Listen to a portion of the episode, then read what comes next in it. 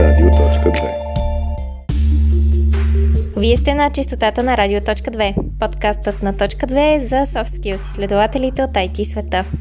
Днес ви срещаме с Михаил Стойчев, съосновател и CEO на SMS Bomb, българската компания, която беше придобита от Йотпо и това стана най-голямата сделка в софтуерната индустрия в България през 2020 година.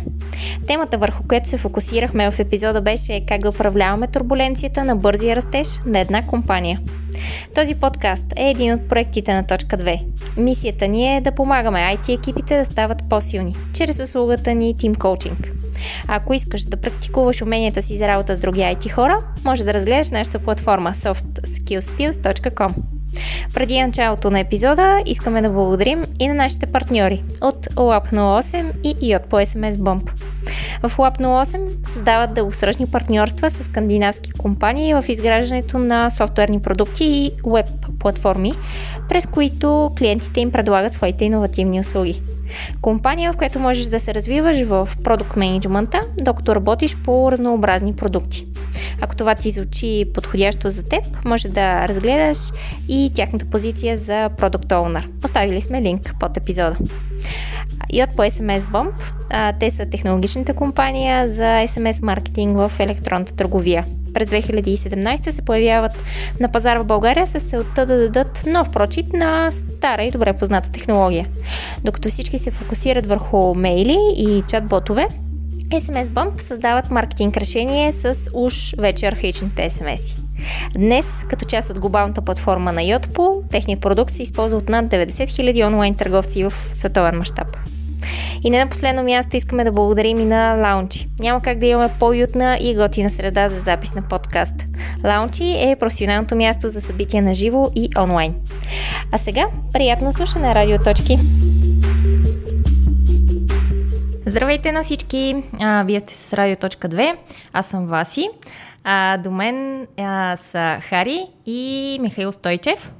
Или Мишо. Или Мишо, по-накратко. Да. да. Здравейте, как сте? Аз съм добре, само да кажа, днес записваме, днес кватата е 9 май. 9 май сутрин, понеделник, когато ни слушате, ще бъде петък след обед. Да. Но... И, и, и записваме, не този път не от бекстейджа на, на, на лаунчи, че отгоре в Цумпрат а, някакъв много интересен ремонт, така че от време време се чуят някакви готини бекграунд звуци. Според те... мен може да ги третираме като послание. Нали, бъмп, SMS бъмп. Някакви, да. Да, някакви странични звуци, които носят да. такава мистичност. Мислиш ли? А, добре дошъл, Мишо, в нашото малко студио. Днес вас за какво щяхме да си говорим? Добре, среща.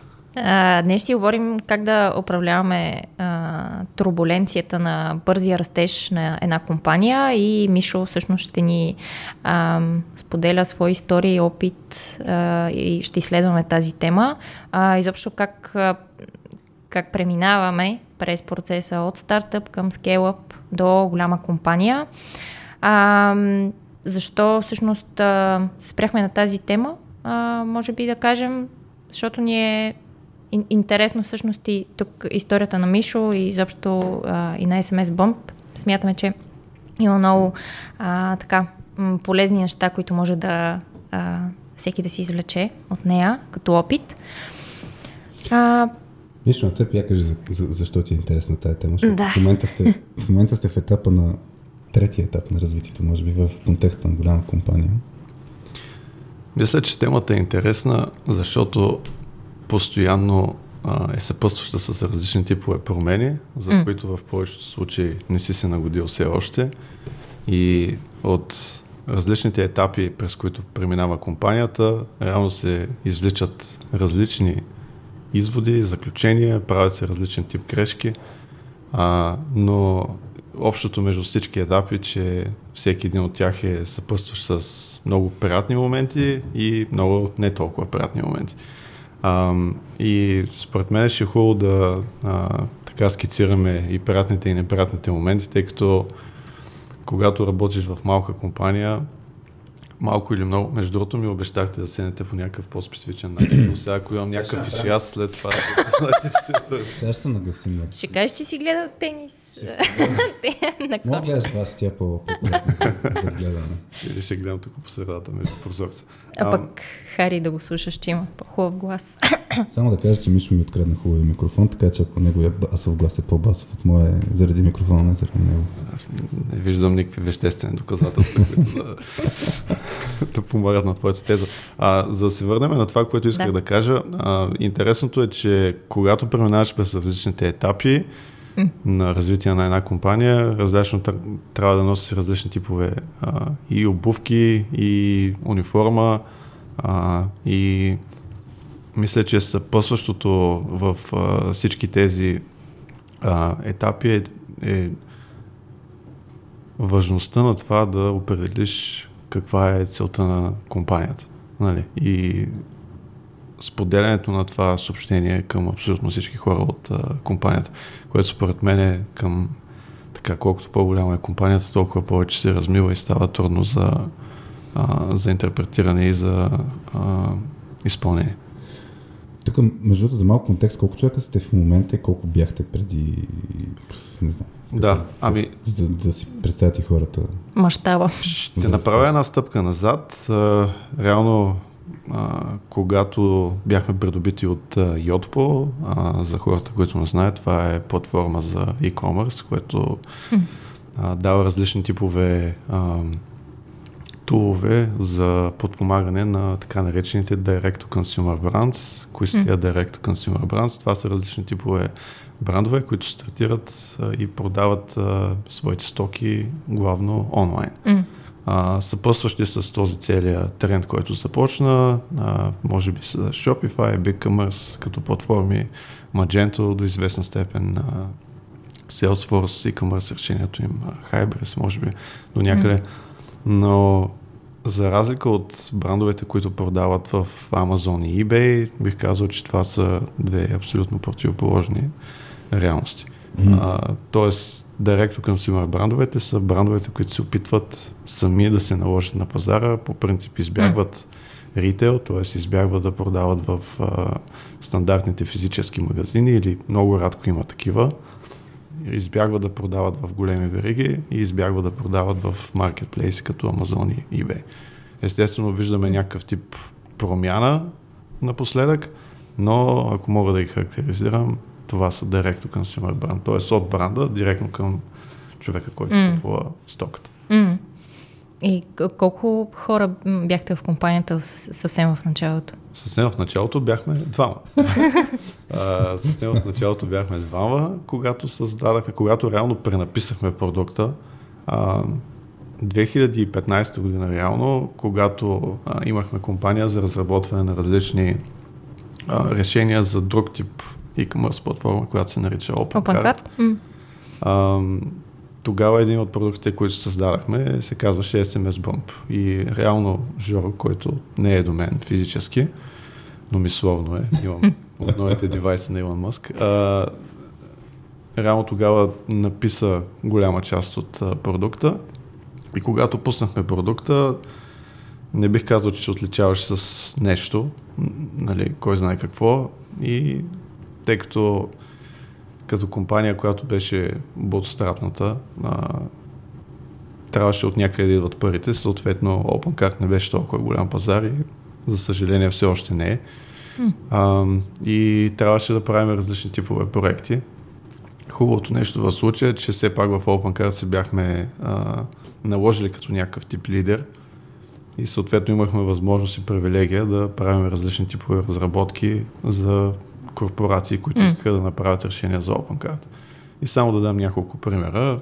Например, правили сме Payment Gateway за MasterCard, за Amazon Pay, разработвали сме Facebook Shop, което беше а, доста интересно преди време за, за Facebook, съответно с а, Square Stream, Payment Provider, mm. с Stripe и още доста, които може би съм ги забравил вече но реално те плащаха сметките за разработката на всички тези а, решения или да кажем mm. малки апчета, които mm. разрешаваха определен тип проблем, който в случая беше нишов.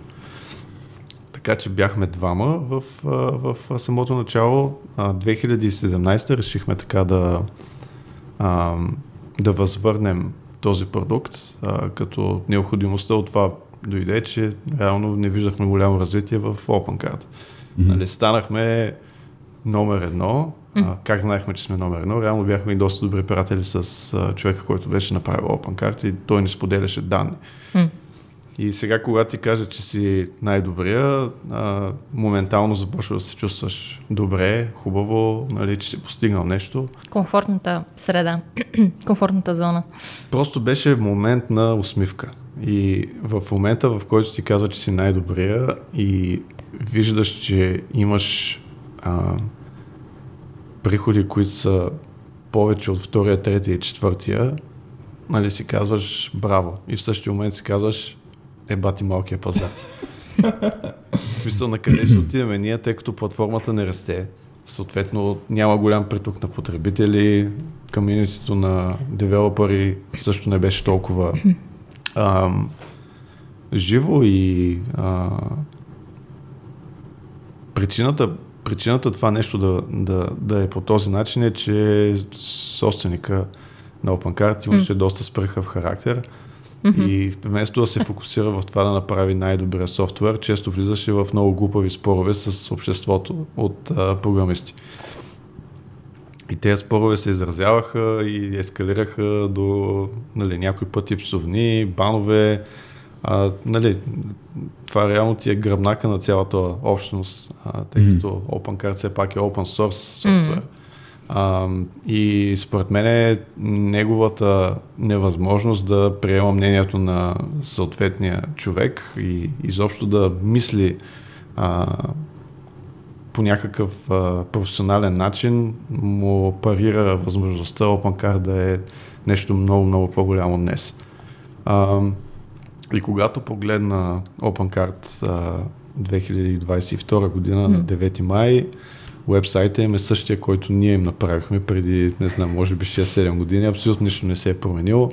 Единственото нещо, което виждам, че се е променило са първо бръчките на Даниел, който е нали, собственика, а, така, баш бакана. И а, другото нещо, което се е променило е, че тяхният екип а, се е свил доста, което ми говори, че нали, не вървят толкова брилянтно нещата. Mm. А, за съжаление, мисля, че той изпусна и последната, не последната възможност, но голямата възможност да събере някакъв тип финансиране през последната една година, когато оценките на компаниите бяха изключително високи, изключително благоприятни а, условия за, за да заявиш, че искаш да се промениш и да, и да, и да mm. пораснеш много. Но предполагам, че неговата идея да е bootstrap и нали, да е хелиоцентричен, предполагам, че по някакъв начин му носи дивиденти в mm. неговото съзнание, но със сигурност не мисля, че е така за самата общественост. Та, Та. 2017 година, когато реално ни а, закупиха а, 2017, когато реално подобрихме проекта, отново го почнахме с двама човека, mm. пренаписахме а, софтуера. А, като пренаписване, това е интересна тема. Не го пренаписахме за да го пренапишем, или защото не го бяхме написали хубаво. Бяхме го написали окей. Okay. Но реално се фокусирахме върху а, хвърляне на светлина върху различни типове фичери. Mm-hmm. Какво имам предвид? Самия SMS бъм в началото беше м- някаква платформа, която свързва Twilio, който е агрегатор, където реално започват повечето компании, които искат да препродават SMS-и. Реално много трудно се свързваш с операторите, да не казвам невъзможно и това отнема години и огромна инвестиция. Да повечето компании скачат на някои от агрегаторите, които са Twilio, Nexmo и така нататък, MessageBird. И реално ние просто бяхме а, платформа, която може да влезеш, да си въведеш API-кия и секрета и реално да можеш да си спращаш кампании, тъй като тогава го нямаше това нещо в Twilio или се изискаше някакъв тип а, базов а, скил за програминг, за програмиране. А, да, това беше. А, това, което станахме е, че а, 2015 направихме грешката да го пуснем това нещо на няколко платформи. Съответно нямахме нямахме фокус. И като нямаш фокус, много лесно се размиват нещата, никой не следеше къде какво се случва. А 2017 се фокусирахме реално върху платформата Shopify. Мгм. Ам, пуснахме това цялото нещо за Shopify, като го пуснахме с три отделни фичера. Първия беше Abandoned Cart Reminder, съответно в контекста на съдържатели на електронни магазини. Някой отива, а, стига до чекаута, т.е. изразил е желание да си купи определен тип продукт, но поради някаква причина Мгм. просто не завършва покупката. И това, което ние правихме, е, когато дадете съгласие, да получат SMS което беше изключително а, нали, добър вариант, тъй като SMS-а и до ден днешен не се ползва чак толкова много. Съответно, таргет маркета, т.е. къде беше аудиторията на целият този растеж на Shopify, това беше Съединените щати. В а, САЩ, WhatsApp, Viber, Telegram, всякакви такива платформи не се ползват. М. Нали, ползва се а, Messenger, а, Messenger се ползваше нали, доста в, от а, Facebook, преди да се случат а, и там промените. И реално се ползва все още текстинг, което нали, еволюира към iMessage и към а, продукта, който М. е на Android. И съответно това много добре резонира с хората, не бяха свикнали да получават съобщения, офертите, когато бяха релевантни, много бързо се възползваха, когато добавиш им нали, щипка захар а, с а, някакъв тип а, отстъпка, хората много бързо реагираха, съответно а, а, много лесно валидирахме модела, че SMS-а е а, добър альтернативен канал, като ще ви споделя и каква грешка допуснахме тогава, но бързо се ориентирахме. Ам, второто нещо, което направихме е, добре, ти имаш печалба, но нали, имаш някакъв тип конверсия, т.е. Мгм. от, от SMS и направа поръчка. Какво е важно за теб като клиент, за, като съдържател на електронен магазин? Важно е да имаш обратна връзка това нещо случило ли се, колко пари си изкарчил за SMS-а и колко пари си придобил за самата покупка. Тоест, М. Второто нещо, което а, добавихме в този ремоделиран М. релиз, беше а, добавяне на много прост Analytics, който ти дава, изхарчил съм толкова пари, М. спечелил съм толкова пари. Да. И това нещо го пляснахме на дашборда също. А, като може би с тези три основни неща успяхме да пуснем да пуснем SMS Bump 2017 за Shopify. И интересното беше, че тогава нямаше други апове, които да го представят това нещо. М. А ние реално се инспирирахме, дойде ни музата от а, това имейла вече е направил всичко, което може да се направи, защо просто не направиме SMS за, а, по модела на service М, provider, м. на ESP-тата.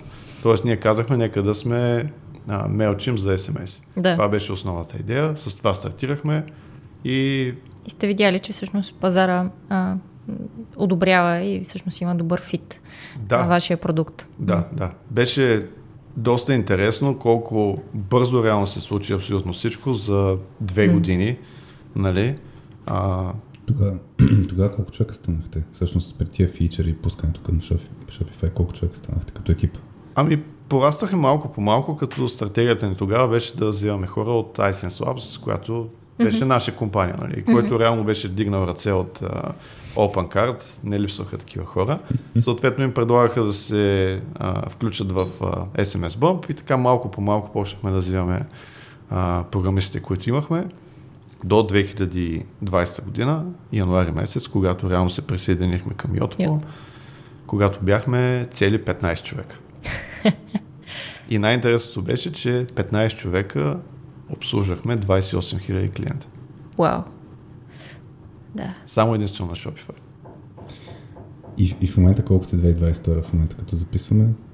Ами, мисля, че сме около 95, ако не се лъжа. Да. Така че за две години пораснахме, я да видим колко се смятам, 7 пъти. Не, Малко над 6. 6 пъти, 6 и малко, между 6 и 7. Да. 6 и коса, 2 коса. Значи за, да. Преди това за, за 3 години от 2 на 15, а от, две- за 2 години от 15 на 95.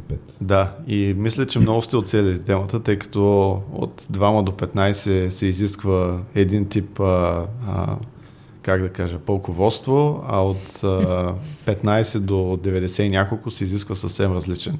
Като бих искал да кажа, че сме толкова хора само в София. Отделно компанията има специално а, обособени а, екипи, които работят за СМС, но са базирани и в Израел, и в а, Филипините, и в Штатите, в а, Остин и в Нью Йорк, както и в Англия. Тоест, реално, може би, хората са около 150, mm-hmm. нали, които се занимават само единствено с, а, с СМС. Mm. И защо го казвам? Защото а, офиса в България не е само R&D център, но огромна част от решенията се взимат в България за къде ще отива този продукт в бъдеще. Тоест, mm-hmm. стратегията на компанията е целенасочена към София да бъде а, основно ядро на определенето на пътя, по който а, а, SMS трябва да еволюира в а, маркетинг платформа. Аз сещам от моя опит, аз бях от голяма компания към, към по-малка. Mm. Като работех Мусала, всъщност като 2011 година, като 2, 2005 година, като постъпих, бяхме 40-50 човека.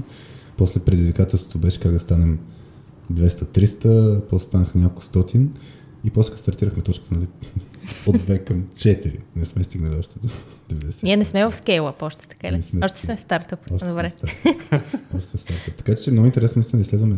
Аз си записах едно от нещата още в началото, което каза за Тоест, от гледна точка на комуникацията, че комуникацията нали, с и предаване на посланията към хората е от ключово значение. Да кажем, като сте двама, ти Жоро, сте се синхронизирали една идея по-лесно, отколкото като сте 150 човека с различни локации, различни времеви зони, различни култури mm. и така нататък. Та, не знам, мен ми се иска да, да, да хванем някои от подтемите и да ги изследваме малко по малко. Да, и само за... може би, mm. за да завърша още един факт, забравих, като казах часови зони, че имаме офиси в Сидни, а, в, в Австралия, или в Сидни, в Мелбърн. Мисля, че в Сидни беше, не съм ходил никога там. Mm. И другото нещо на въпроса, колко в момента е компанията, компанията е 1050 човека. Защото вече го разглеждаме в контекста на, на Йотпо. Да, да. да, да. Което също е много интересно, нали, като стане една компания част от, от друга. Да, как изобщо се а, синхронизират културите на, на, на двете компании. Ти, в, а, когато предварително си говорихме, беше казал, че имаш някаква интересна история за името на компанията. Забавна история. Откъде е SMS Bump ли? Или? Да, нещо така ми се стори, че, че каза. А, не, по-скоро имам интересна история, откъде познаваме Йотпо. А, тъй като нашето запознанство okay. с тях а, не датира от а, 2019 година, когато ми изпратиха нали, такъв код имейл. А, между другото е хубаво да изследваме няколко интересни факти. А, ще почна с името. 2000 някоя година ще изложа коя. А, Йотпо също са били стартъп, както нашите mm. родители сигурно са били тинейджери и деца един ден, така че Йотпо също са били стартъп а, преди време. Още се занимавахме с разработването на различни а, решения за OpenCard и получихме от един клиент запитване, имате ли интеграция с Yotpo? И нали, нямахме, не знаехме какво е. Mm. И всеки път, когато някой искаше интеграция, опция беше да кажем на клиента, може да направим, но ще платиш ли ти? Mm-hmm. Нали, а пък ще ти, а, съответно, за винаги апдейтите ще са, ще са за твои. Нали. А, и другия вариант беше, ако я платиш ти, например, ще ти е 50% по-ефтино, но съответно имаме възможност да я продаваме. Ако я платиш само ти, ще направим за тебе и никога няма да я пускаме. Mm-hmm. И той човек не искаше да си плаща. Или нямаше, може би нямаше възможност. Mm. Не, не, не случи така, не искаше да се плаща. В края на деня не искаше да се плаща. Но а, реално свързахме се с, а, с а, Yotpo, с бизнес девелопмент човека им и се опитах да го убедя да плати за интеграцията, която ние ще им направим на OpenCard, ще отворим така едни огромни порти на а, много платежоспособни а, още хора повече по бизнес. света и още повече бизнес. А, съответно, това не се получи. А, доста време ги мъчихме, но нищо, нали, и един шекел не дадаха. А, но ние решихме да направим интеграцията, тъй като беше интересна и решихме да я продаваме. Mm-hmm. Тоест за хората, които искаха да използват Yotpo и си плащаха, mm-hmm. а, съответно трябваше да направят още едно плащане и към нас да ползват продукта. Така, и 2019 година, когато бях на конференция в Бостон, получавам нали, код имейл от някакъв си там Асав нещо си, mm-hmm. Corporate Development, не знаех даже какво е Corporate Development, абе чувахме много, много хубави неща, сме слушали за вас, може ли да направим един кол и почнаха малко по малко, малко по малко да си говорим. Това става септември. И е много интересно по принцип тези acquisitions, придобиванията, отнемат страшно дълго време. В нашия yeah. случай от първия имейл до затваряне на сделката отне 4 месеца. Нали? Mm. И а, мога да кажа, че само хората, които са минавали през това нещо, знаят за какво става на въпрос. А, да. Съответно, жена ми беше оставила документите за, а, за развод на масата, нашите се бяха отказали от мен, шегувам се. Ама беше много, много тежко и просто бяха изключително много нерви, особено сесиите с а, mm. адвокатите бяха изключително натоварващи. За да не се разсеваме много, mm-hmm. само ще дам един пример. Минаваме на някаква точка, точката се обсъжда 40 минути и се спори как точно да се напише изречението. Нали? Mm. По един или по друг начин. И това, което забелязахме е, че те хора влизаха в големи пререкания, които прерастваха в викания, в конфликт и накрая mm. ако не се вземеше решение или пък ако се вземеше решение, те казваха нещо от типа на ще ти дам това правило, ако ти ми дадеш 27Б. Да. И почнаха да треват и много интересно. Преговори. Преговори. Е много красиво, не?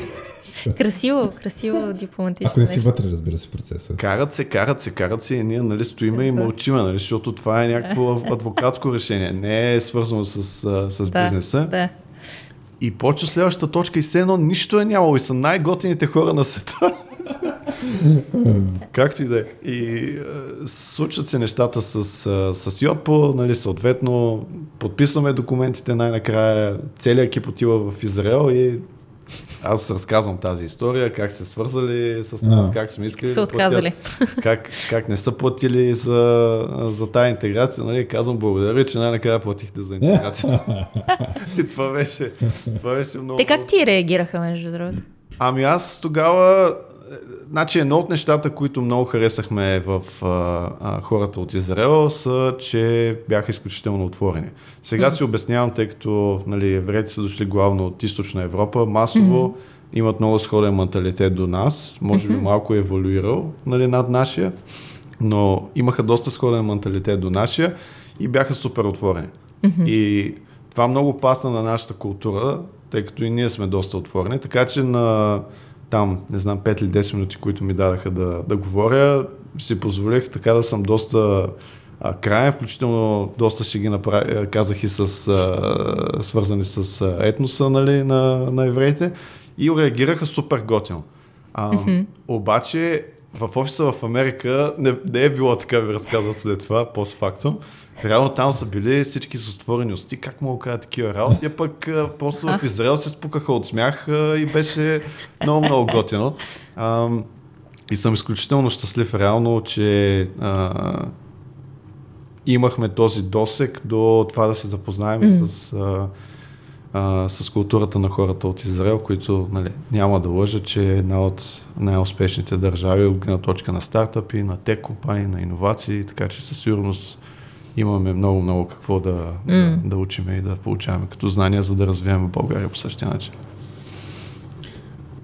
А, тук, да, хванах това, че а, ти каза, че всъщност си е паснала тяхната култура с, с вашата, а, което според мен е много важно, когато се, се случва някакъв така, такъв acquisition. В смисъл да има напасване на, на културите в... Обаче в кой момент а, си следват културите а, на, на двете различни компании. Те на вашата, предполагам, вие на тяхната и така нататък. Как, как е преминал този процес по да разберете, че всъщност а, ще си паснете като... Ами, първо процес още преминава. А, бих казал, mm-hmm. че okay. се надгражда в различните етапи. В момента, може би, минаваме пубертета. А, защо го казвам това нещо? В начало... Минали са скандалите, така ли? Вече. В началото, И като емоции. деца, обичаме да си играеме. От време на време те ни развалят замъка, от време на време ние им разваляме замъка. А, съответно, ходиме, хвърля се пясък. Но а, стигаме до един момент, в който разбираме а, как реално да не си пречим първото, което е. И второто, а, какъв баланс да поставяме между културите на нас като офис в България и на тях като офис в Израел. Така, интересното е, че в повечето случаи, когато си придобита компания, имаш един период, в който хората в компанията се очаква да останат. Нали? Съответно, дават им се някакъв тип а, допълнителни условия, пакети и така, и така, и така, за да останат. Сега интересното е какво се случва след като свърши този период. Нали? Да. Защото това, което си дал в началото, а, ще бъде непропорционално на това, което можеш да дадеш в а, момента. А, и другото нещо, което е като а, допълнителна трудност е, че компанията е пораснала доста. Съответно, интереса на този бизнес е пораснал доста. И за да а, минеме малко повече в конкретика, за мен не е важно дали сме станали от 15 на 95 или на 195 mm-hmm. или на 495. За мен е важно каква стойност сме успели да създадеме за компанията. Така, когато ни придобиваха а, 2020 година, т.е. за 2019 година, резултатите ни бяха 4 милиона долара, горе-долу оборот, mm. а, което беше около 7 милиона лева. Тази година, която завърши, завършихме с 44 милиона долара. Тоест имаме растеж от 11 пъти. М. Тоест това е нещо, което според мен трябва да се гледа и нещо, от което може ние да сме а, задоволени от работата, която вършиме под шапката на, а, или под чадъра на, на Йотпо.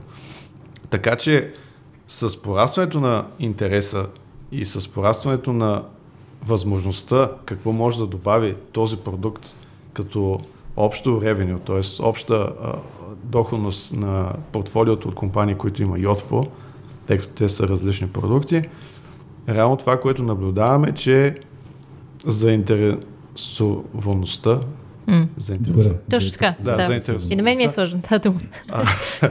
на различни хора от а, а, нали, C-level и менеджмента на компанията става все по-голям. Тоест какво става? Все повече хора искат да помогнат, нали, да дадат тяхния а, отпечатък, а, да дадат mm-hmm. тяхната супер добра променяща идея.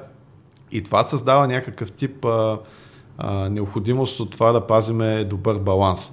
Защото, нали, когато сте 15 човека, например, ролята според мен на CEO-то е изключително важна.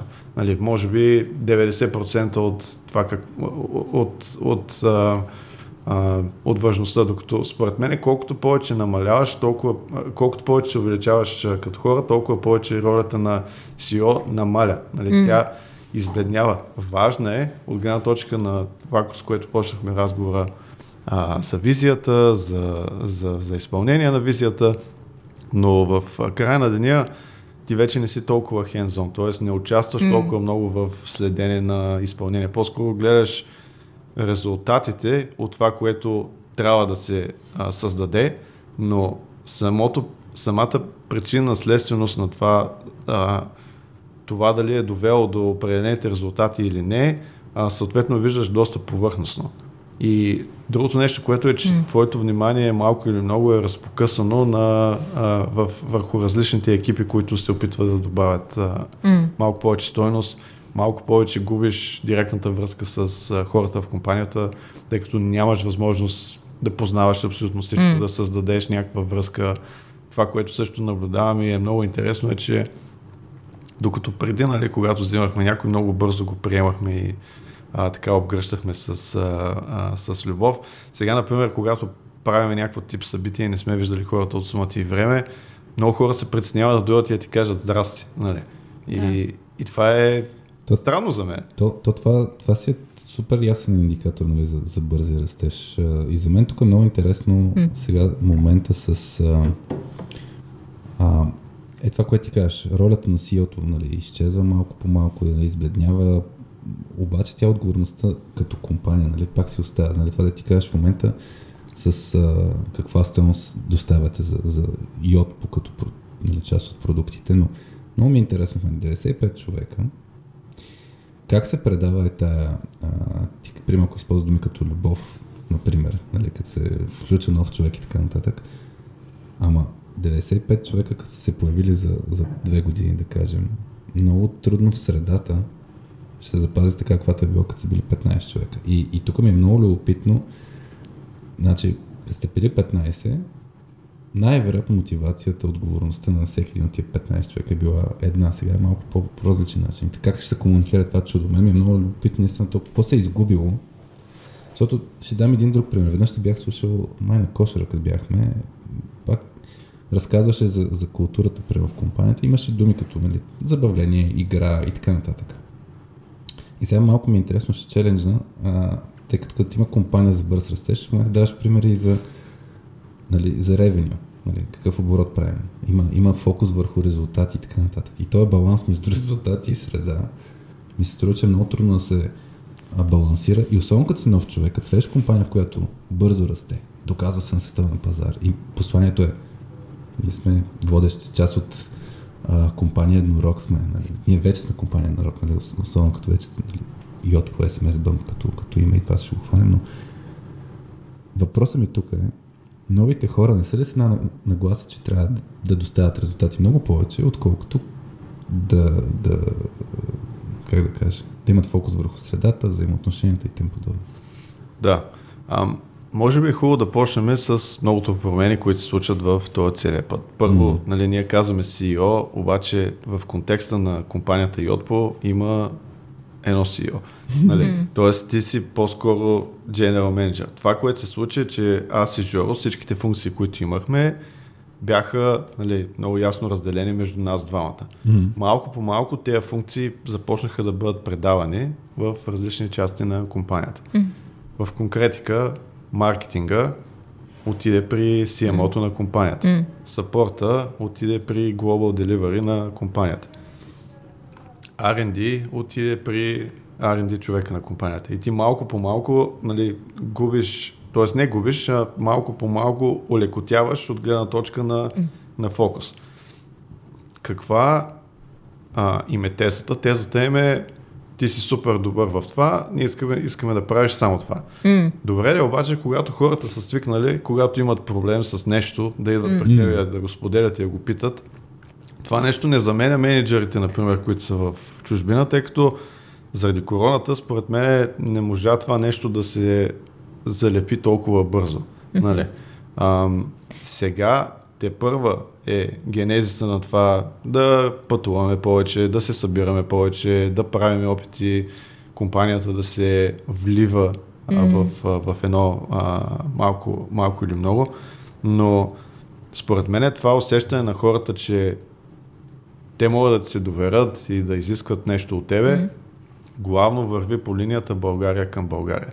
И според мен е също нещо и в а, други а, така, мултинационални компании, които имат mm. представителства в, а, в България.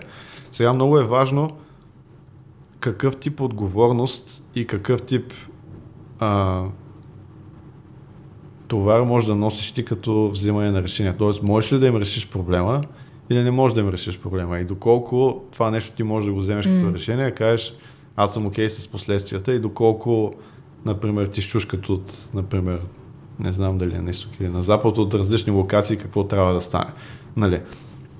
И според мен това също е едно от важните неща. А да ти отговоря конкретно на въпроса, а, едно от малкото неща, които а, правиме или правихме и, и се случваше доста добре, а, всеки път, когато някой започне при нас, аз му пиша лично, нали, просто за да се опитам да скъся дистанцията, да им кажа, че mm. съм супер окей, okay, но нещо не им харесва да ми дават обратна връзка, нали, съответно се насочват и към а, а, другите хора от, а, от компанията.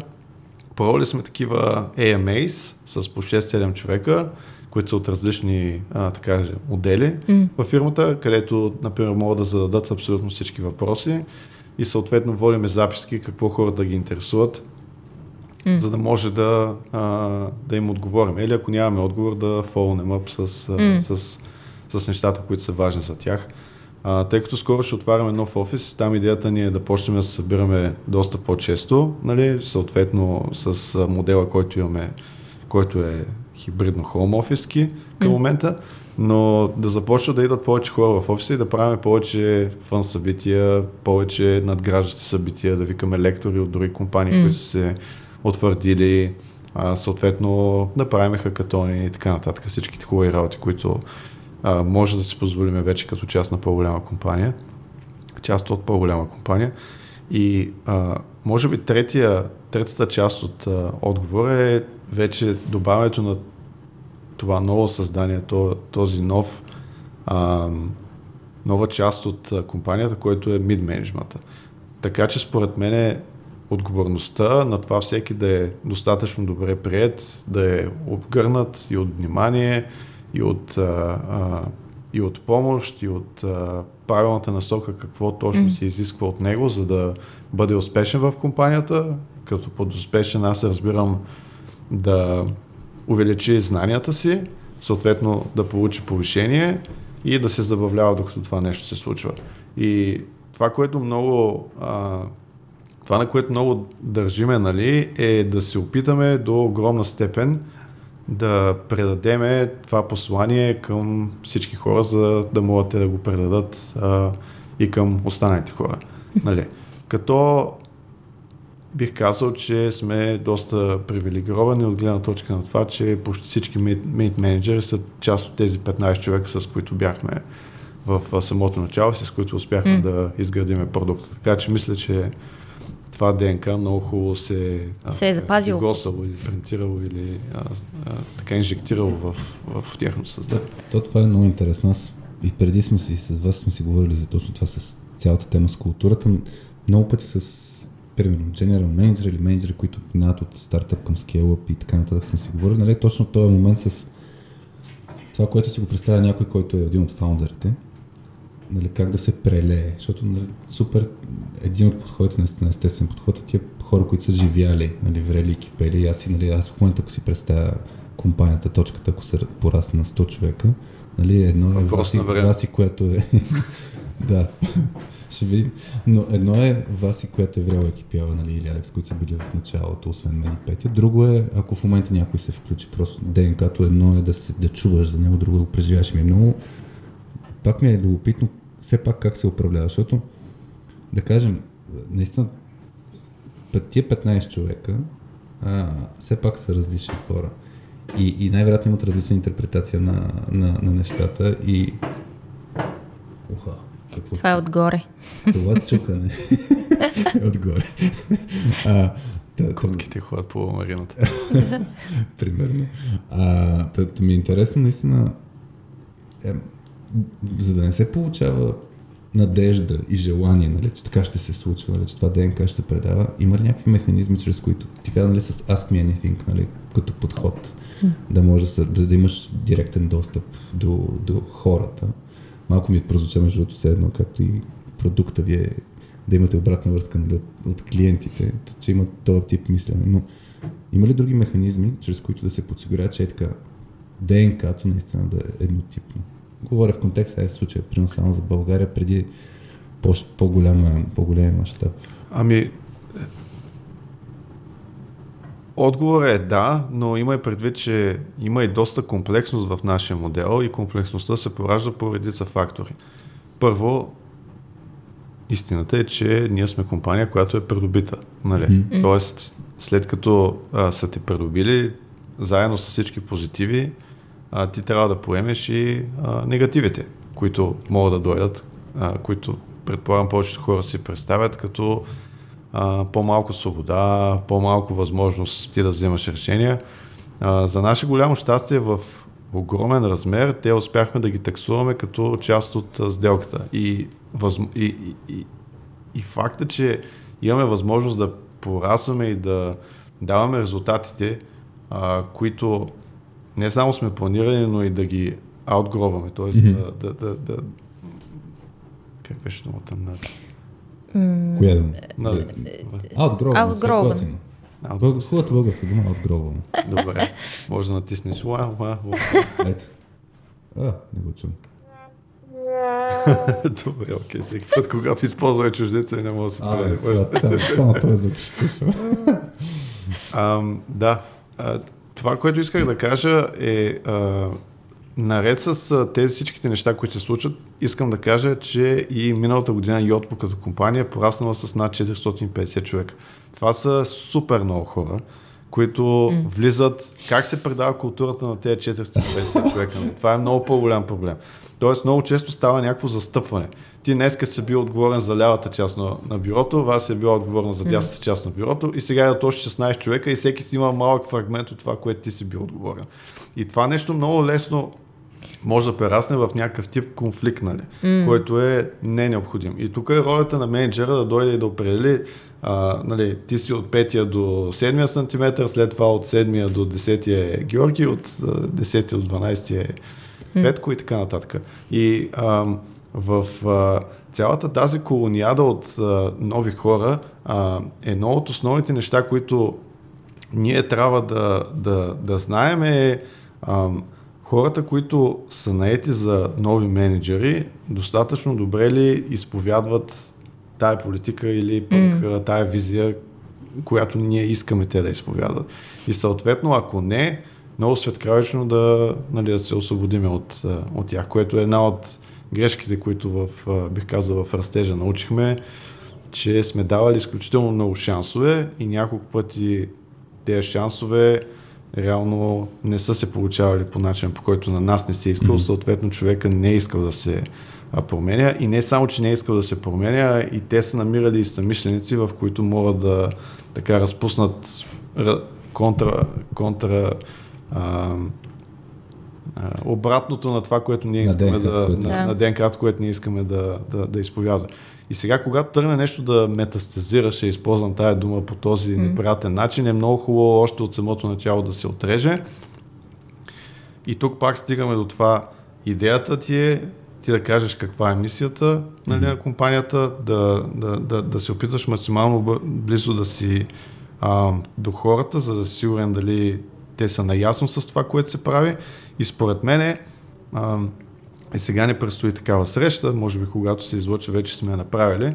Това, което искаме да начертаем и това, което е една от нашите основни задачи тук е да кажем как би изглеждала компанията следващите 2 до 3 години. С какво ние ще атакуваме пазара, с какво ще сме по-добри от конкуренцията, по какъв начин а, ще може да ги биеме а, нали? и точно в с оглед на макро обстановката, кои биха били най-добрите решения за нас да, да, да вървим напред. Сега, отново да се върнем на въпросите. Малко по-комплексно е, Хари, защото а, много от менеджерите, които са в Нью Йорк и навсякъде mm. другаде, реално отговарят вече за екипи. Тоест, как нашата визия в България съвпада с визията на менеджера Хикс в а, нали, чужбина. А, и тук това, което прави компанията е да се правят много срещи, които са вътрешни между менеджмента, се правят различни типове тренинги, нали, с това как точно се а, подхожда в а, ситуации. И нещо, което според мен е много малко компании в, в, в света могат да се похвалят, че са го разрешили си има разлика в културите на различните нации. Нали. Американците мислят по един начин, японците мислят по друг начин. Нали. Съответно, mm. хората в Източна Европа мислят по трети начин. Това много трудно може да се напасне, както и от към изпълнение, а, така и от, а, от, а, от различни типове очаквания. Така че си мисля, че просто а, се търси някакъв компромисен вариант. Mm-hmm а, а, а не толкова. Аз мога да говоря за офиса в, в, в, в България и това, което наистина искаме да, да правим. Например, сега наскоро стартирахме версия, в която много често ходиме, например, или на бира, или на вечери с mm-hmm. различни типове от менеджерите, особено с такива, които не сме ги виждали от много, много отдавна или изобщо не сме ги виждали, точно за да си поговорим за нещата извън работата. Нали? Mm-hmm. Какво е важно за нас, какви хобита имаш, какво обичаш да правиш, просто за да усетиме като човек, нали, а, какъв си.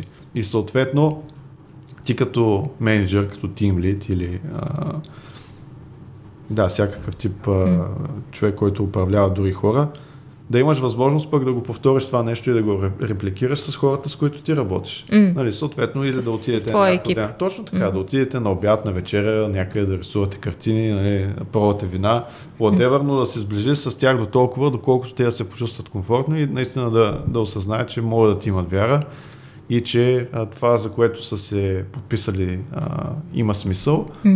Ам, а иначе едно от нещата, говоряки за смисъл, което правим, може би в доста компании се случва, но на всеки две седмици, когато правим някакъв тип а, релиз, всички девелопери представят фичерите, които те са разработвали, съответно в мейлите, които излизат към цялата компания, им се дава така кудос и а, страшно много а, адмирации, че са свършили тази работа по, по начин, по която а, е смислен, както и след това работата на продуктовия менеджер вече да, и на Business Intelligence е да следи доколко този фичър наистина е направил някакъв импакт и съответно отново идва с различни типове фанфари, а, така празнувания М. и всякакъв такъв, а, всякакъв такъв тип а, позитивни, позитивни емоции.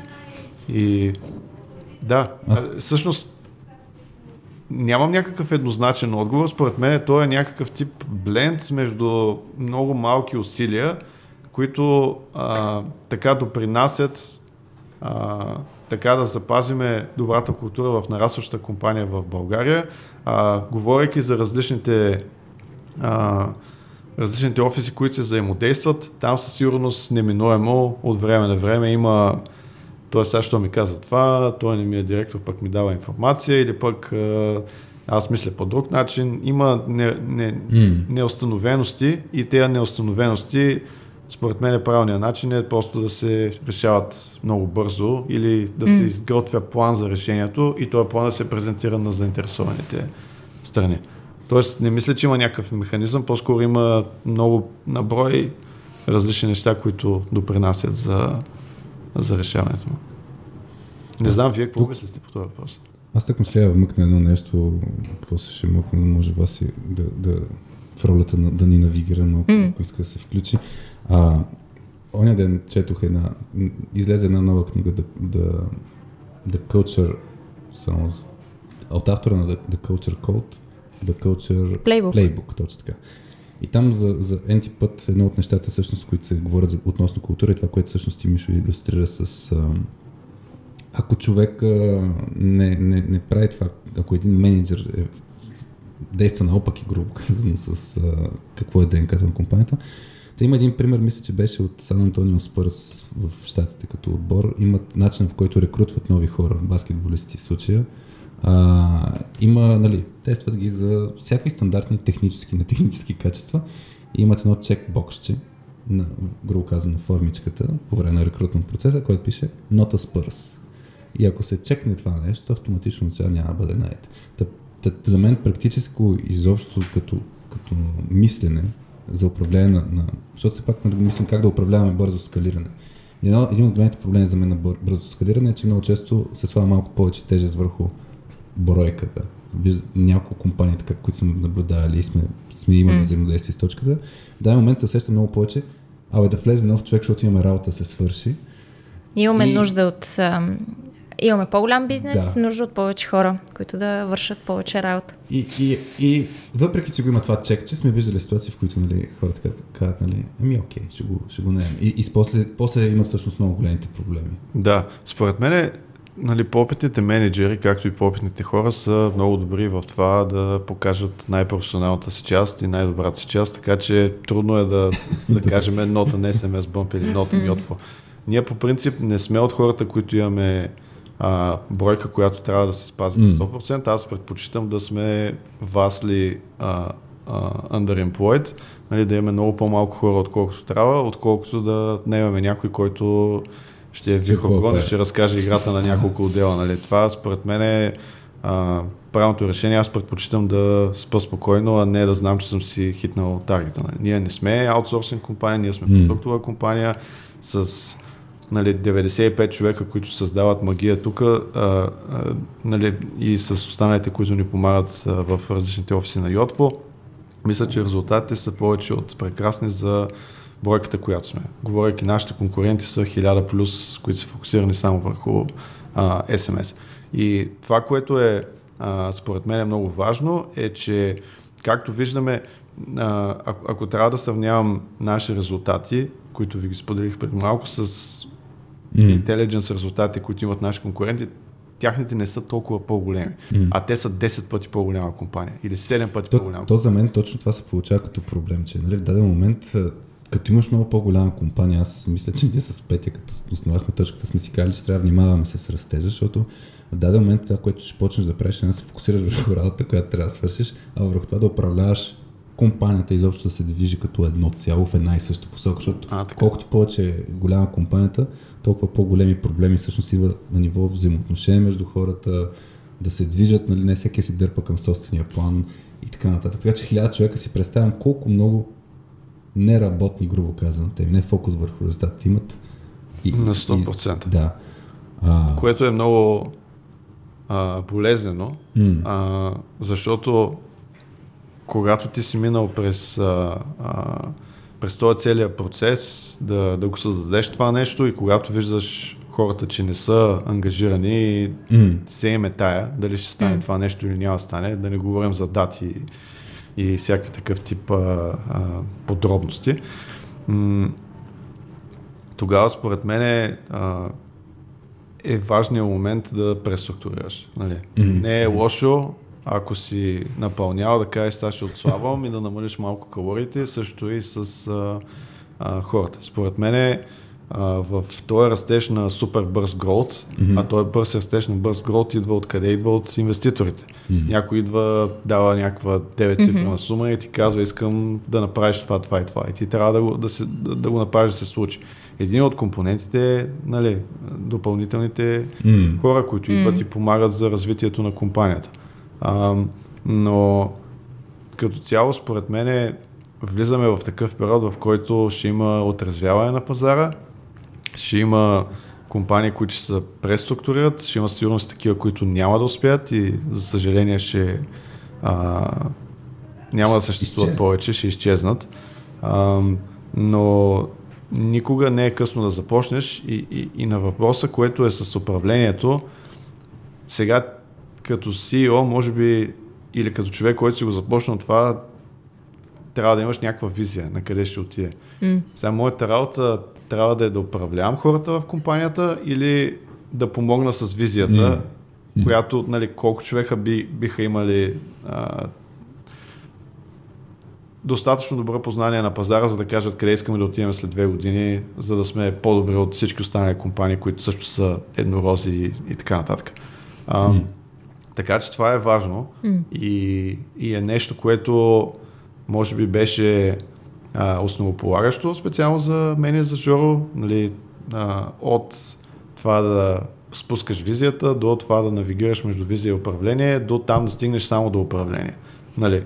И според мен точно в момента, в който стигнеш само до управление, поне лично за, за, за себе си, аз взех решението да, да се фокусирам само единствено върху иновацията на, на компанията. Mm-hmm. Така че нали, да се остави, ако щеш, някакъв завез, защото аз мога да съм добър в това да управлявам хора, но със сигурност има някой, който е управлявал хиляда човека. Той ще е много по-добър от мен да направи всички процеси, нали, съответно да, да положи основите на това, всички тези културни проблеми да се решат с процеси, всички решения на ти харесваш ЦСКА, аз харесвам Лески, да се решат с това да взимаме решения възоснова на някакъв свят харесваш, а на данните, защото данните не лъжат. И съответно за културните разлики, според мен процесите могат да помогнат, така че за да няма. Тоест, ако мога фана това, ти кажеш, че някаква като лампичка, ако стигнеш до момента, в който само си стигна до управление, а, а пък преди това си бил с фокус върху визия, значи тук нещо трябва да се промени, така ли? Ами, така ли го си Предполагам, че за всеки човек различни неща са интересни. Аз лично съм така много обичам да творя и да mm. си представям какво би било бъдещето на, на компанията, mm. да следя пазара и мене това ми е интересно. Може би някой ще се изкефи супер много да управлява хиляда човека, нали, и да mm-hmm. ходи постоянно по различни типове събития, но Аз не съм такъв а, случайно, бих казал, че и Жоро не е такъв и ние просто гледаме да си гледаме работата. а, така и... че, да, по-скоро, ако правилно съм разбрала, в момента в който започне да, да нараства компанията и екипа и така нататък, всъщност вие сте а, решили с Жоро по-скоро да вашите отговорности и поле на действие да станат много по-специфични. Конкретни, да не сте навсякъде, решиха а да имате нещо конкретно. Не, решиха за нас. така, така, ни беше, така ни беше подсказано, че трябва да става. А, реално Йотпо вече бяха правили един acquisition, който също беше изключително успешен и ние им се доверихме, тъй като го правят за втори път, че всички проблеми, които са имали с първия, вече ще бъдат а, минимизирани с втория и съответно, че знаят по-добре от, а, от, от нас. Mm. Нали? За доста работи, когато се взима някакъв тип решение, бих казал, а, идва от а, тях. Бих казал, че а, за някои доста силно отстояваме да не се случват, но за други просто им се доверяваме, тъй като ние не сме минали по този път и не сме правили компания, която е хиляда човека. Така че там, където ние отиваме, според мен те се връщат. Нали? Хубавия български лав. А добре, тук ми е интересно с тези, а, ти спомена няколко пъти тези мид менеджери, които са били от началото на, на компанията, тези 15 човека. А, в началото, когато е в някаква стартъп среда, според мен е по подобие на тук, нали, по подобие на нашия опит в точката, малко хора сме, всеки може да прави всичко. Смисъл, има някакъв даже проблем. Се даже се налага да носиме много шапки, различни. Нали, сваляш тази шапка, нали, не се занимаваш с маркетинг, сега ще се занимаваш с нещо друго, защото а, в този момент, защото има примерно там нужда. И още взето всеки, всеки слага много различни шапки, всички сме навсякъде. А, и в един момент, когато а, се разраства екипа и тези хора трябва да, а, да станат менеджери на своя екип и така нататък, и стават с конкретни отговорности, а, няма ли някакво отнемане на, отнемане на свобода? Тоест, а, в един момент тези хора, когато са се а, чувствали, аз мога да а, и, имам свобода, имам а, право да си казвам моето мнение навсякъде, имам голямо поле на действие, в един момент става много специфично и конкретно. Как се отнема свобода на, на хора? Ами, гледай се, според мен, това е как, как, как, го, как го дефинираш, както вашето предаване се казва точка 2. Нали? Ради това е точка 2. Да. Това е точка да. 2, нали? Това е втората гледна точка. Според мен повечето хора го приемат като надрастване, тъй като имат много повече отговорности, съответно виждат самата компания по различен начин, а, трябва да управляват хора, трябва да управляват екипи, mm. трябва съответно да работят с много от колегите си в различните офиси.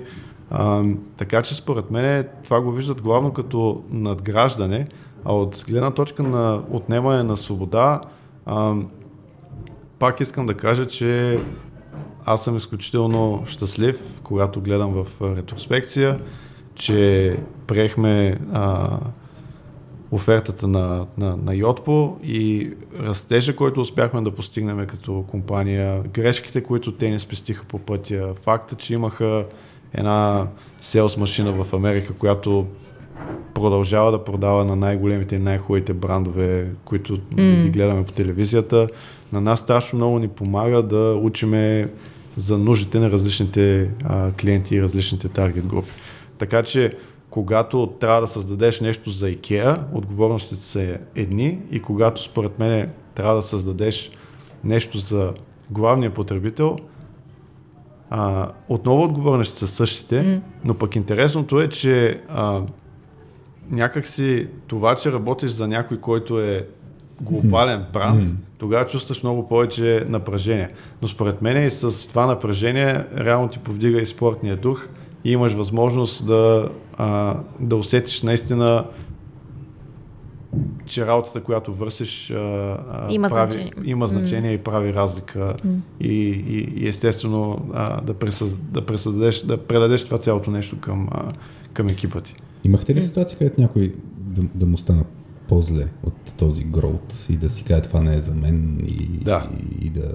да. Как се справяте с такива ситуации? Как, как се случва изобщо този процес? Защото да, предполагам, че не на всеки му е. Не, не всеки ще го погледне като израстване, като това е супер яко и така нататък. Ами към момента от 15-те човека, които бяхме в началото, а, двама си тръгнаха. Mm-hmm. Останалите 13 са в компанията, като двамата, които си тръгнали, единия искаше така да се смени попрещето, а другия просто му каза много митинги, mm-hmm. мога да върша достатъчно работа, трябва да управлявам хора, мене не ми се управляват хора, а, трябва да си напасам мнението, не мога да създавам толкова стойност за компанията и просто това нещо не е за мен.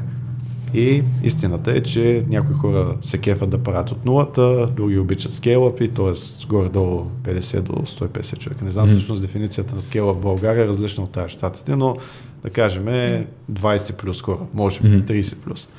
А, а пък трети хора обичат а, просто корпорациите и, и сигурността и плюсовете и минусите, които mm. и това да имаш нещо, което е може би като сигурност стъпало за, а, за дългосрочна кариера. А, така че имаше и такива, които не им понася. А, но Хари, според мен това е супер нормално и всеки а, така усеща и негативите а, в а, този целият растеж. Нали? Затова, затова е турбуленция, защото основното нещо е да сме се затегнали коланите. То, и... то предполагам, че нормално а, въпросът е, че а, ще дам един пример, който наскоро гледах на един документален филм за, за сър Алекс Фергюсън и имаше една ситуация, ще тръгна с примера и после ще а, вмъкна, защо може да не е чак толкова очевидно решението. Та, сър Алекс Фергюсън почва от шотландската, като, като млад, той като футболист почва в Шотландия много да играе, нали, после става менеджер и като отиде в Манчестър Юнайтед, в даден момент, то в началото първите няколко сезона са му супер зле. Пред уволнение, нали, скандират Фърги аут и така нататък. Много зле положението. И това, което се случва, е един вратаря на отбора, който той си го е взел от предишния екип, от предишния отбор в Шотландия. Вратаря на отбора в Манчестър Юнайтед си го е взел и той почва да прави някакви елементарни грешки. Ама му е ветеран, един от ключовите хора. И преди един, един финал, нали, Алекс Фъргюсън това, което прави е не, не стартира с този вратар. В смисъл решението му е въпреки, че са си много близки, въпреки, че той е дал шанс на този човек изобщо в кариерата нали, да се развие и, и, и разчита на него, тъй като в момента не, не перформа толкова добре, нали, го, не го пуска на терена. Съответно, вратаря после грубо казано, преключват взаимоотношенията си, тръгва си от отбора и та, чисто като емоция, нали, като взаимоотношение, това не се усеща много готино. И си представям нали, в момента, нали, нали, ако си представя, примерно вас, ако в момента други ден каже, мен не ме кеф как се развива точката, тая визия не ме кеф и така нататък, ще има сблъсък между това хората, с които сме изграждали това нещо, нали, да, да искам да се запазя взаимоотношенията, да измисля решения, които да са как всички сме заедно, спрямо тая турбуленция, нали, логичното нещо, което трябва да се направи, този човек, примерно, да, да си му кажем, окей, защото не е за теб, няма грижи, чао. И, и нали, в момента като думи, аз да кажа, че според мен някой път не е много лесно на, на, за хората и искам да излечем максимално полза за хора, които са в такива ситуации, защото, както ти кажеш, то е нормално. То е нормално да си в тази ситуация, но решенията, нали, как да се справиш с тази ситуация, може да не са чак толкова тривиални, защото си емоционално свързан. Така че, примерно, нали, ще ти дам по, по-такъв пример. Ако Жоро ти най-вероятно ти каже, абе, не ме кефи как се разгледат нещата, а, не съм сигурен, че нали, ще ти е толкова лесно да, да кажеш ми, хубаво, продължаваме. Тук, да, тук от едната страна е все пак целта на компанията, на къде сме се запътили и какъв резултат искаме да постигаме, от другата страна е нали, хората, с които сме достигнали до тук, в един момент казват, това не е за мен. За мен е много важно всеки да е професионалист в работа си и може би тук да е изградил някаква солидна доза калцифицирано его. А, ако аз... А, ако... Калцифицирано его. Хари, слушай внимателно. Ти и твоето его. да, не, в интерес на истината, ти ако си професионалист и ако, не ти, а, ако знаеш, че е по-добре за компанията да дойде някой много по а, опитен mm. от теб и дай Боже да свърши работата, която а, ти трябва да свършиш и на него да му достави много повече удоволствие, ти да се фокусираш върху нещо друго, без значение каква ще е позицията. А, тогава според мен е окей. Ние трябва да гледаме точно каква е целта на компанията. На 100% съм съгласен с това. Mm. Защото в края на деня да кажем, ние сме го постигнали това нещо с 15 супер звезди. Аз съм нали, изключително щастлив и нашата работа е била много по-лесна, благодарение, че сме нали, така, стъпили на раменете на тези хора. Но сега, ако погледнем от гледна точка на в момента, ние имаме възможност да отиваме с всеки и да го питаме. Нали, къде искаш ти да се развиваш? Някой може да каже, искам да стана софтуерен архитект, нали? което няма да ти даде достъп до управлението на чак толкова много хората и точно mm. трябва да майсториш, нали, да кориш, да, да, да, да създадеш правилна, правилната архитектура и просто да я споделиш, ще вървиме към, към тая насока. Докато някой му каже, аз искам да стана менеджер, управлява успешно, виждаш, че се случват нещата, съответно даваш може един екип, съответно правиш го после.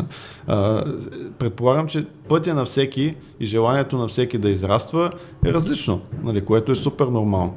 И в даден момент, ако има някой, който е по-подходящ за определен тип позиция, според мен с достатъчно добра информация, а, с обяснение на защо се случва точно mm-hmm. това, ти трябва да го представиш а, на съответния човек, да го видиш какво мисли или да започнеш да го подготвяш по-отрано и ако има някакъв тип а, дисонанс, да се помисли за решение. Ако не може да се помисли за решение, а, тогава пак трябва да се вземе някакво решение. някой път е благоприятно, някой път не. Но вижте, много е интересно тук, че пак казвам, в нашия случай ние сме и а, мултинационална компания. Има доста менеджери, които а, основният проблем на компанията днес е и според мен е предизвикателство на доста от компаниите, които имат офиси в различните локации. Когато наемаш някой на доста висока позиция, откъде би го наел? Ако майката е, например, в Израел или в Америка, да. би ли наел от Израел човек или от Америка, или би наел от България? Нали? И сега тук отново отговора, според мен поне, е зависи. Нали? До каква степен този човек ще е вкопчен в, или така а, а, асимилиран в самия екип, нали? и доколко ще е някакъв топ-даун менеджмент тип или mm-hmm. типка. Yeah. а, а, или или а, за, за, за да координира и да дава възможност на, mm. нали, да се спуска тази а, стратегия. И това е един от проблемите, които според мен е, бих казал, че е основен проблем в а, всяка една компания. Както и преди малко говорихме за а, метастази и за хора, които просто не пасват на културата.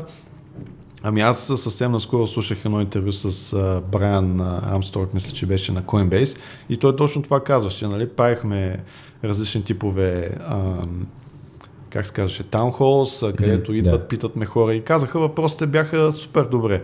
Докато бяхме 570 човека. В момента, в който станахме над 70 човека, почнаха да идват някакви хора с някакви изключително негативни въпроси и някакви неща, които изобщо не касаят развитието на компанията, по-скоро го вкарват в, в, в, в задънена улица.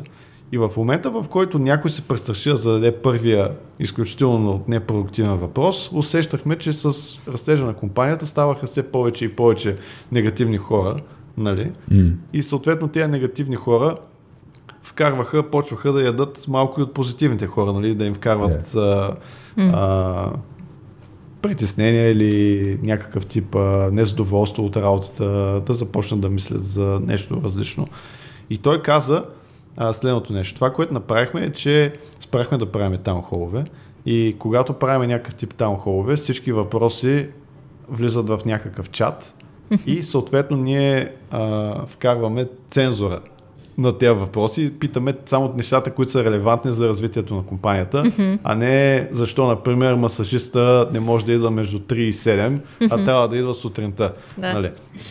И другото нещо, което беше много интересно и го каза, каза, че във всяка една голяма компания има около 3 до 5% от изключително негативни, деградивни хора, които едва ли не целта им е да влязат и да вкарат компанията в някакъв тип ступор което е много интересно. А, ние, или поне... Дали го правят целенасочено или... Той каза, че го правят целенасочено. Каза, че тези хора просто се а, хранят от това да са константно Аха. недоволни и че единствената им цел да, да, Да. да джоб хопват, е само и да си вкарат негативизма в следващата компания.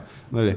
И, и Да. каза, че... Ама това е осъзнато целенасочено, така ли? Или просто Да. защото така е Така го каза, аз, аз не съм го, аз не съм, нали, не, ние като правиме таунхолове, Не сте го преживявали. не сме го преживявали. Преживявали Нямате проблем с много по... масажистите между три. Не, ние нямаме масажисти изобщо в офиса, нали? Опа, значи следващия път очаквай. Нямаме масажисти. в офис. Другото интересно нещо, което каза, което и ние сме го изпитали, е когато си малка компания, ти се опитваш да си компетитив, нали, с М. как, как, какво може, конкурентно способен, какво може ние да предложиме повече на, на хората, за да изберат стартъпа пред, не знам, М. HP или Да. нещо Да. такова. И, и съответно той казва следното. Толкова много се притеснявах в началото, че идва някой програмист, нали, конкретно за, а, за деловете, за QA-те, за, Да. а, за, а, за DevOps-овете, че идва и пита, абе ние що нямаме а, такава sweetened water, например вода с витамини в офиса и аз се притеснявам, че ако я нямаме утре, той ще се тръгне този човек, защото си има някаква компания, която ще го донесе. К- която ще предлага това нещо. А, така. И каза, с времето спрях да се притеснявам за това нещо и то спрях да се притеснявам, защото точно това е зародиша на проблема, който го коментирахме преди малко с тези хора, които, например, не се фокусират на, върху изпълнение на мисията на самата компания, mm-hmm. а се фокусират на дали се стоя на Херман Милър и дали бюрото ми ще се вдига или, или няма да се вдига и съответно дали ще гледам а, копитото или НДК, нали, или колко близко ще съм до вкъщи. А, а, а, а това реално са, бих казал, някакви субпродукти. Нали. Основното трябва да е Нека ние да, да сме сигурни, че работата ще е интересна, че ще може да ти предоставим достатъчно благоприятно развитие, а, че ще работиш наистина в продуктова компания, че ще имаш достатъчно голям импакт, нали, тежест на нещата, които правиш, че няма да си само изпълнител М. и така, и така, и така, и така. А, балансирано с да, нали, Всичките да е- удобства. И с всичките удобства, да. Аз тук да вмъкна само първо като пример, защото съм го дал, мисля, че и преди, но а, в една компания няма да изпълня името, но от големите. А, имаше казус, където менеджер точно се оплакваше, защо са спряли а, фреш от свекло между а, всяка сряда сутрин и че вече няма този фреш от свекло. И, и нали, този вид проблеми, нали си казваш... Ма това откъде го знаеш? От... а, от Обучение? Компа... Не, не, не от А. обучение. Не от обучение. Аха. А, но, но, но беше уникално. Нали, Реших, че се проблем. оплакал на, за това на Няма обучението. такива неща се оплакват по време на обучението. Интересно, интересното е, че хората много бързо свикват с Много. всякакъв тип Много плюсове и след това тези плюсове автоматично стават стандарт за Да. последваща работа и а, нали, почват едва ли не да се набиват на основа а, някакви много-много малки неща. Нали, съгласен съм, ако имаш лош менеджер, ако Да. културата не е там, където трябва да е според тебе. Не казвам, че нашата е супер, но там, където ти си сложил граници. Ако не усещаш задоволствие от това, което правиш, ако ти е неинтересно, ако ползвате някаква, например, стара технология, много от програмистите се вълнуват от това. М. А, ако никой не те слуша или ако някой се държи лошо с тебе, това е един тип проблем, нали? М. Сока от секло викаше друг. Сока от свекло, да, и... А, Добре, да ако такъв а, силно компетентен човек, който а, има огромна роля за, за резултатите на компанията, а, огромен, огромно влияние и така нататък, си Моля, тръгне от компанията заради Сока от секло. сок от свекло. Какво се Това случва ми звучи тогава? като Brilliant Jerks. Проблема с Brilliant Jerks, защото кажеш, нали... Да, да, няма- точно, точно. Супер много вече... Ге- Гениалният, е, да, гениалният ум, който обаче все пак Супер много проучвания има да, да, да внимаваш с Brilliant Jerks и наистина, ако не са coachable, значи ако са coachable, нали, да, ако наистина могат да се променят в посока да не са зараза негативна на компанията. гнили ябълки. Да. Ако, И- ако са coachable е едно, ако не са coachable, решението е много бързо и това, което всъщност... Е, какво е решението да ги нап- Според мен, да, напускаш да ги? ги напуснеш много бързо. Не, не, аз съм на 100% съгласен тук с Хари и само да допълня от гледна точка на зависят големи резултати, според мен и, и това започва да се проявява в България и мисля, че е много правилно, от много отдавна го има в чужбина, е много хубаво а, всеки човек, който е част от компанията, да има и апсайда на растежа на компанията.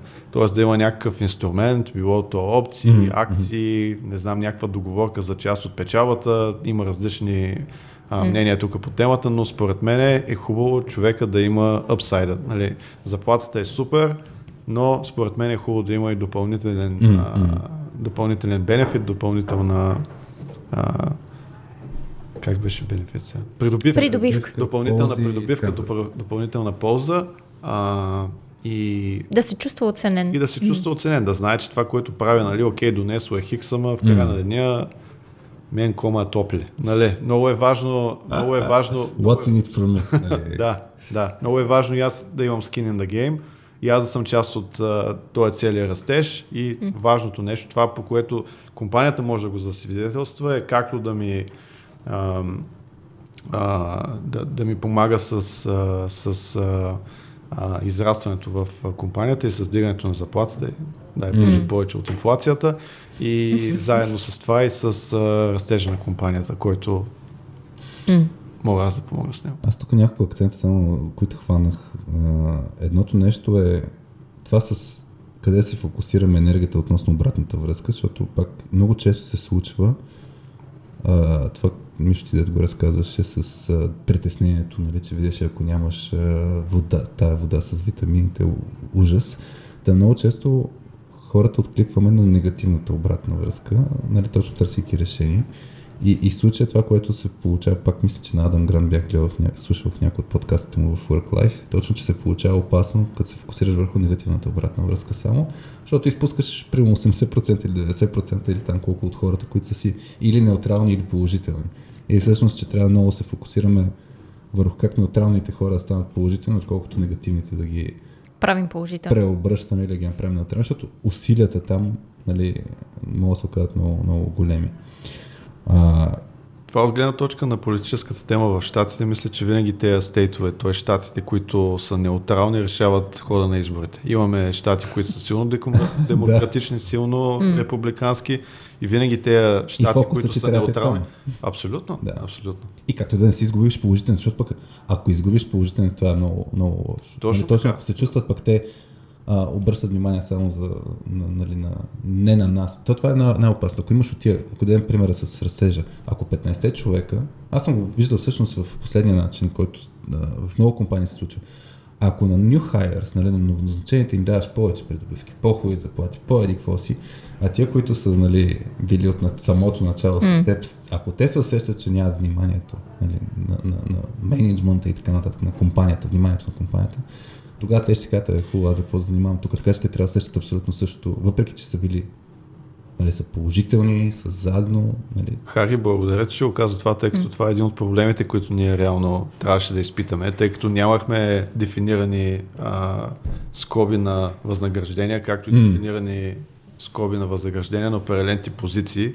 В един момент започна да се получава точно това. Нали? И тогава трябваше да седнем и да помислиме и да предефинираме реално а, позициите, тъй като в желанието си компанията да привлече нови таланти, какво mm. става? Идва някой, казва, искам хикс, ти казваш, окей, няма проблем, скачаме. Нали? А, и взимаш и взимаш и взимаш хора и в едно време усещаш, нали, че а, много голяма част от а, добрите хора, може би, не са толкова добре възнаградени като новите хора, които имаш. Което според мен е масивна грешка. И това, че те а, следват идеологията и са така mm. наистин, истински а, целенасочени, целеустремени да постигнат целите на компанията, не означава, че трябва да бъдат забравени. И според мен точно това е важно да mm. гледаш нали, на всеки 6 месеца, може би имаме ли някъде голямо несъответствие, което трябва да оправиме на момента, защото този човек трябва да се чувства достатъчно а, добре. Как комуникирахте това? Ти сега кажеш, това беше масивна грешка. Как комуникирахте с, да кажем, ако сте имали забравени хора или, или предположението, че може да се усещат забравени, как комуникирахте това нещо като ситуация? Ами, първо това го забеляза HR менеджера, тъй като ние нямахме такъв, а, когато бяхме 15 човека. Едно от нещата, които променихме, беше да вземем HR менеджер. Mm. Аз съм изключително доволен, че попаднахме на много свестен човек. А, и реално това беше едно от нещата, които те идентифицираха като гапове. И реално как го комуникирахме? Комуникирахме го като по по-позитивен начин, порасва компанията, вършиш прекрасно работата, имаме повече ресурси, това нещо е за тебе. Нали? Не... Защото сега го казваш, това беше нали, грешка. Нали? Ами да, аз бих казал, че и ми е интересно. По различен начин, да. да. Нали, никой не е черна, нали, mm. но пък никой не се търна, но от, беше грешка, защото в желанието си ние да се фокусираме върху това да растеме, го бяхме пропуснали това нещо. Mm. Нали. А, и с добавянето на такъв а, член в екипа, със сигурност това нещо излезе на, на дневен ред, както и всичките тези one-on-one срещи. Mm. Аз и Жор нямаме възможност вече да минем през всички и да си говорим по 45 минути, mm. къде очакваме да растат, тъй като mm. ние не ги менеджираме тези всичките хора. Нали? Аз не мога да дам обратна връзка колко добре се върши работата нали, mm. някой, който сега е започна като девелопър. А, но пък а, а, HR менеджерите много често говорят с тим лидовете и съответно mm. оттам mm. се дава и успяхме да създадем различни типове а, бракети, в които да позиционираме различните хора, а, за да няма такъв тип а, несъответствие. Пробвахме, реално Йод показаха, че в Израел има много агенции, които имат много акуратни данни и съответно имаме програма, в която а, се изчислява колко атрактивна ти е заплатата, съобразно всички останали големи компании в сектора. Mm-hmm. Но такъв тип ресърч няма за България. Да. Съответно, тук е wildfire, нали? Да. Някой взима голямо финансиране, бам, сега ще дигаме заплатите на всички, нали? И, или пък някоя компания а, е в а, супер growth mode. А, и беше се получило като, а, като някакъв тип а, гап и казвам, че е грешка от гледна точка на това, че трябва по-често да се обръща внимание на, на специално на най-важните хора и а, по-скоро растеж е важен, но без тези хора няма да има растеж. Mm. Това, това ми е урока от това цялото нещо. А, тук пак да се върнем нали, към, към турбуленциите и как се усеща този турбулентен бърз растеж а, на една компания. За мен е също много свързано и с известна доза несигурност. И то а, хората, които виждат, че предстоят промени, и то големи промени, е нормално да, да, да усещат и някаква несигурност. Какво ще се случи с мен а, в рамките на голямата компания?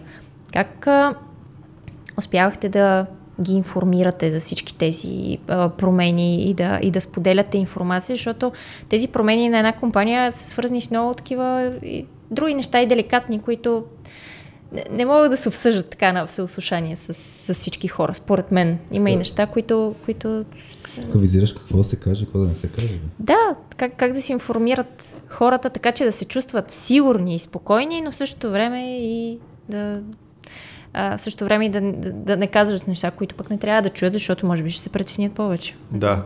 Първо пожелавам на много компании от България да минат през Acquisition. Отново се връщам на тая тема. Mm. Това е много хубав а, процес. А, и много... Спартански лагер ми звучи на мен. Спартански лагер, да. И едно от основните ни предснения беше, окей, ние мислиме, че е добра сделка, ама сега какво да кажем на хората, които нали, може да мислят mm. по различен mm. начин. И как е реално компанията, която иска да те купува, пък да направи due diligence, тези хора, които са в компанията, експерти ли са или са нали, някакви карт бланш а, хора, които просто са сложени, защото са нали, добрия вратар, приятел на Алекс Фъргюсън.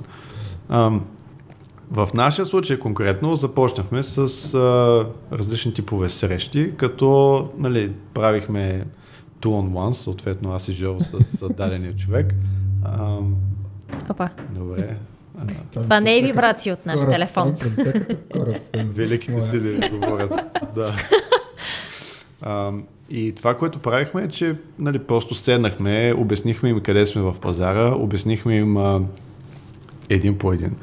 А, какво предстои да се случи от гледна точка на развитие на целия пазар, защо ние мислиме, че това е стратегически ход, как ние ще продължим да работим за самата компания, какво очакваме да научим, какъв очакваме да е апсайда за абсолютно всички нас. И от тази гледна точка а, положихме усилие може би, часове с mm. хората, в които им отделяме внимание. А, ако имат въпроси, на които не могат да отговориме, си ги записваме и съответно ги изкоментираме. Но в нашия случай с много от тези хора, ние вече бяхме работили 4-5 години, вече с, с някои може би 7-8 години и имаме изключително отворена връзка, така че просто сядаме и слагаме всичко на масата и им казваме така и така мислиме, че това е правилното. И ако трябва да съм абсолютно честен, ако всички бяха казали ние не се кефиме и мислиме, че е грешно, ще се тръгнем, нямаше да го направим това нещо. А, Тоест не се усещаше, че решението е взето вече? Не, не беше взето решението. Искахме да чуем и тяхното мнение, mm-hmm. а тъй като е много важно, пък и аз, ако сме само аз и Жоро, какво може да направите двама човека? Mm-hmm. А, само yeah. караница и развод. А, а пък а, а, факта, че минахме и отделихме време на всеки един човек и след това съгласувахме как реално пък тяхните лидери да дойдат и да верифицират тази, цяла информа... тази цялата информация а, според мен беше много така положителен и ам, реално притеснението дойде, когато трябваше вече да кажем и на останалите. Тъй mm. като различни групи хора от тяхна страна срещаха с различни групи хора от наша страна по няколко дена. Съответно, имайте предвид, че и тези срещи са а, Абе, къде са всички? Какво правят? Календара. Аре, ние сме малка компания, не ползвахме календар. Нали? Но, например, Йотко пък е голяма компания. Съответно, как да кръстиш един проект по начин, по който никой няма да разбере. Нашия случай беше, нашия проект беше кръстнат, кръстен на Snow Panther, а, нали, Снежна пантера. А, и всеки път, когато се говори всъщност за потенциален тип acquisition, тъй като никога не е сигурно какво ще стане, Съответно, това, което видяхме е, че е много добре координирано от, за голямата компания, а, сравнение с малката компания, където просто може да кажеш, ние отсъствахме. Между другото, тук е интересна случка, трябваше да отидем аз и Жоро до щатите и за да не забележат колегите, летяхме вечерта, нали, т.е. пристигаме в Америка в 1 часа сутринта и се прибираме на същия ден в 11 вечерта. Само и само за да не се... За да не се Тоест колегите ти тук в София, за да не разберат, че сте пътували до, до, да, до САЩ. Да, да, да, абсолютно. Срещам се за една серия приятели, където Чандор и Моника почнаха да, да, да са гаджета и трябваше, искаха да отидат някъде уикенда заедно и трябваше да го направят скришно. Да. Моника отиде на някакъв а, фестивал, примерно нещо за готвене. Нещо за готвене, той отиде на конференция от работата. И, и Чандор избра същия град, а, като, като Моника. И това беше нали, абсурдното нещо, че представяха на приятелите си, че ще ходят на едно и също място. Та не знам как е било много шантово това с същия. Ами, това е Бяхме доста притеснени, как, се, да как се чувстваше точно това, че трябва хем да е тайно, хем да е... Ами бяхме много притеснени, не знаехме, нали, ние първо не сме сигурни за нас, говоря още в процеса на охажване, да, нали, това е правилният партньор. Аз и на други места съм го казал, но а, тъй като реално тогава една компания, която се казваше, продължава да се казва Attentive, успя да привлече огромна инвестиция от Sequoia mm-hmm. и нали, Sequoia си е, е топ виси в, на световно ниво. Mm. И реално всички се обърнаха тогава към SMS. И ние бяхме само три компании. Attentive, имаше още една PostScript, която беше взела финансиране току-що mm-hmm. и ние бяхме третата. И буквално ни пълниха имейла постоянно по LinkedIn, по мейла, на къде ли не, с предложения за инвестиции, за закупуване, за какво ли не. И ние бяхме в позицията на супер охажван. А пък в хубав те... проблем е това, все пак. Много хубав проблем е, да. И нали, стигаше се до там, че като сме ходили на срещи, точно като бях в Постън, имаше един пичага от един доста голям фонд и бланк чек ни каза, ето, напиши сумата. Иска, напиши сумата, ние сме окей. Okay. А, и, и всякакви такъв а, тип а, неща бяха много-много положителни за нас. А пък а, ние ходихме на всичките тези срещи на висицата, защото висицата даваха много, а, много хубава обратна връзка и ни насочаха къде трябва да сме внимателни. А, от гледна точка на... Събирали сте си обратна връзка по този Точно начин? Така, да. да. Ние mm. никога не искахме да ресваме пари по абсолютно никакъв начин, но пък всичките тези срещи на висите ни помагаха и ни подготвяха за срещата с другите висита, тъй като mm. те в повечето случаи задават едни и същи въпроси. Но при нас основополагащо беше този огромен растеж на SMS сектора, валидацията от Sequoia, както и това, че бяхме само три компании, от едната от които mm-hmm. очевидно нямаше как да вземе инвестиция, втората току-що беше взела, т.е. ние бяхме третия пазарен лидер. Mm. И винаги разговора беше един и същ. В момента, в който и ние го бяхме направили на третия слайд, първия слайд е SMS Bump, втория информация за, за мен и Жоро, колко време се познаваме, през какво сме минали двамата, mm. та-та-та-та. Супер, третия слайд беше просто една графика, как ние растежа. И то беше просто mm-hmm. като хокейн стик. Е, нещо такова да, беше. Да. И те в този момент просто ги гледаш как почват да калкулират и да, и, и, и да си смятат какво могат да изкарат от това цялото нещо. И това, което научихме за Venture Capitals и за venture капиталистите, а, главно беше, че те искат да чуят голямата картина. Колкото и да е налудничева, т.е. на най-налудничевото и най- най-огромното нещо, което можеш да си представиш, трябва да го множиш по 2 и по 3 и това да им го продадеш. Защото имахме един venture capital, който нали, пита какво искате да направите и ние казваме, искаме да сме милиардна компания. Той каза, не е достатъчно. Вие трябва да искате да сте компанията, която, например, е единствената компания, която, mm. а, например, помага на Small Medium Enterprises а, mm. да са успешни. Трябва да имате още по-масштабна визия. И ние стоим и викаме, баси, ние, ние правим 4 милиона, той иска да прави, да, да, да, да си мислиш за, да си мислиш за нещо такова. И това беше преди огромните оценки 70-100 пъти mm. по ревенюто. Тогава бяха по-така между 7 и 10. Така че за да си милиарна компания, трябва да правиш 100 милиона. Нали? От 4 до 100 милиона mm. са 25 пъти увеличение, нали? което е луда работа. Да. И това ми направи тогава много силно, а, много силно впечатление, специално за за а, начина по който разсъждават. А, и да, да те върна към тези разговори с, с хората, т.е. когато сте били в момента на ухажване с, а, с Йотпо, т.е. те ако не бяха съгласни, бяха казали, че ние имаме окей, okay, щяхте да, да откажете и да прекъснете, да прекъснете сделката, така ли? Ами да, разбира се. В смисъл, ние бяхме, ние и до момента сме печеливша компания. Mm. Ние парите, които успяхме да ги рейзнем от uh, Eleven, не сме изхарчили и една стотинка от тях. Просто а, от тази гледна точка... Не ви е било толкова критично важно да... Не, не, не. И то на доста така здравословен маржин работихме и продължаваме да работиме. А, така че от тази гледна точка тези пари по никакъв начин не бяха живото спасяващи за нас. И мисля, че те това го разбираха напълно. Mm. А, само една скоба отварям. Аз съм сигурен, че следващите няколко години ще се гледа на печалбата отново ренесансово като нещото, за да получиш инвестиране, за разлика от сега мисля си да направя втория етаж на парк Заимов и вау, колко милиарда трябва да подписвам. А, така че мисля, че отново ще се така освестят малко нещата и все повече а, Venture Caps, първо ще се намалят оценките на, на, на, частния, на частния пазар. Mm. Второ, а, със сигурност ще са доста по-атрактивни компаниите, които имат вече модел, в който а, или наближава брейк ивана, или започва да се наближава. Mm. Че отново да се върнем на телата само след, mm. след скобата. А, реално след като беше този целият а, момент, а, основният казус за нас беше ние сме го изградили с тези хора, ако те не са окей, okay, ние няма да вървиме напред и бих казал, че може би две седмици преди да се случи сделката, което пак беше края на декември около mm. нова година, а, когато работихме и коледа и mm. а, началото на, на януари още не бяхме сигурни дали ще се случат нещата или няма да се случат нещата. А, и то в крайна сметка вие правите due diligence, нали? Тоест, ако и хората наистина не чувстват изобщо.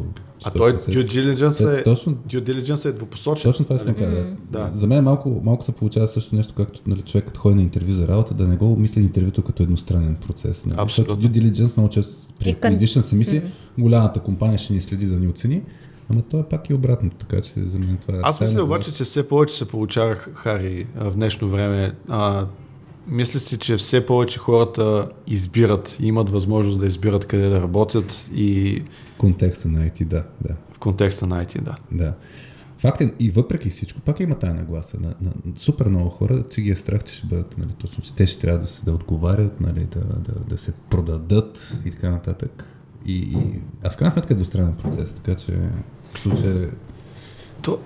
това да те разкажа за декември, януари е супер, че нали, хората са били с вие сте били с нагласата, нали, че и вие оценявате дали тази стъпка е Ами, смислена или не. Ние го гледахме, нали, как би се променил живота не за мен и за Жоро, а за всички хора, които са не се доверили. М. Пак казвам, за нас е изключително важно, че тези хора са били с нас през цялото това време и ние ако не им го засвидетелстваме по правилния начин, означава, че сме егоисти и как беше на български, конмен, такива мошенници. Да, а, а пък а, ние не го гледаме това нещо като а, one trick pony, нали, направили сме нещо и приключваме вече на Бахамите и така нататък. Това не е, не е начина по който ам, си представяме да, да, да се развиваме и за напред.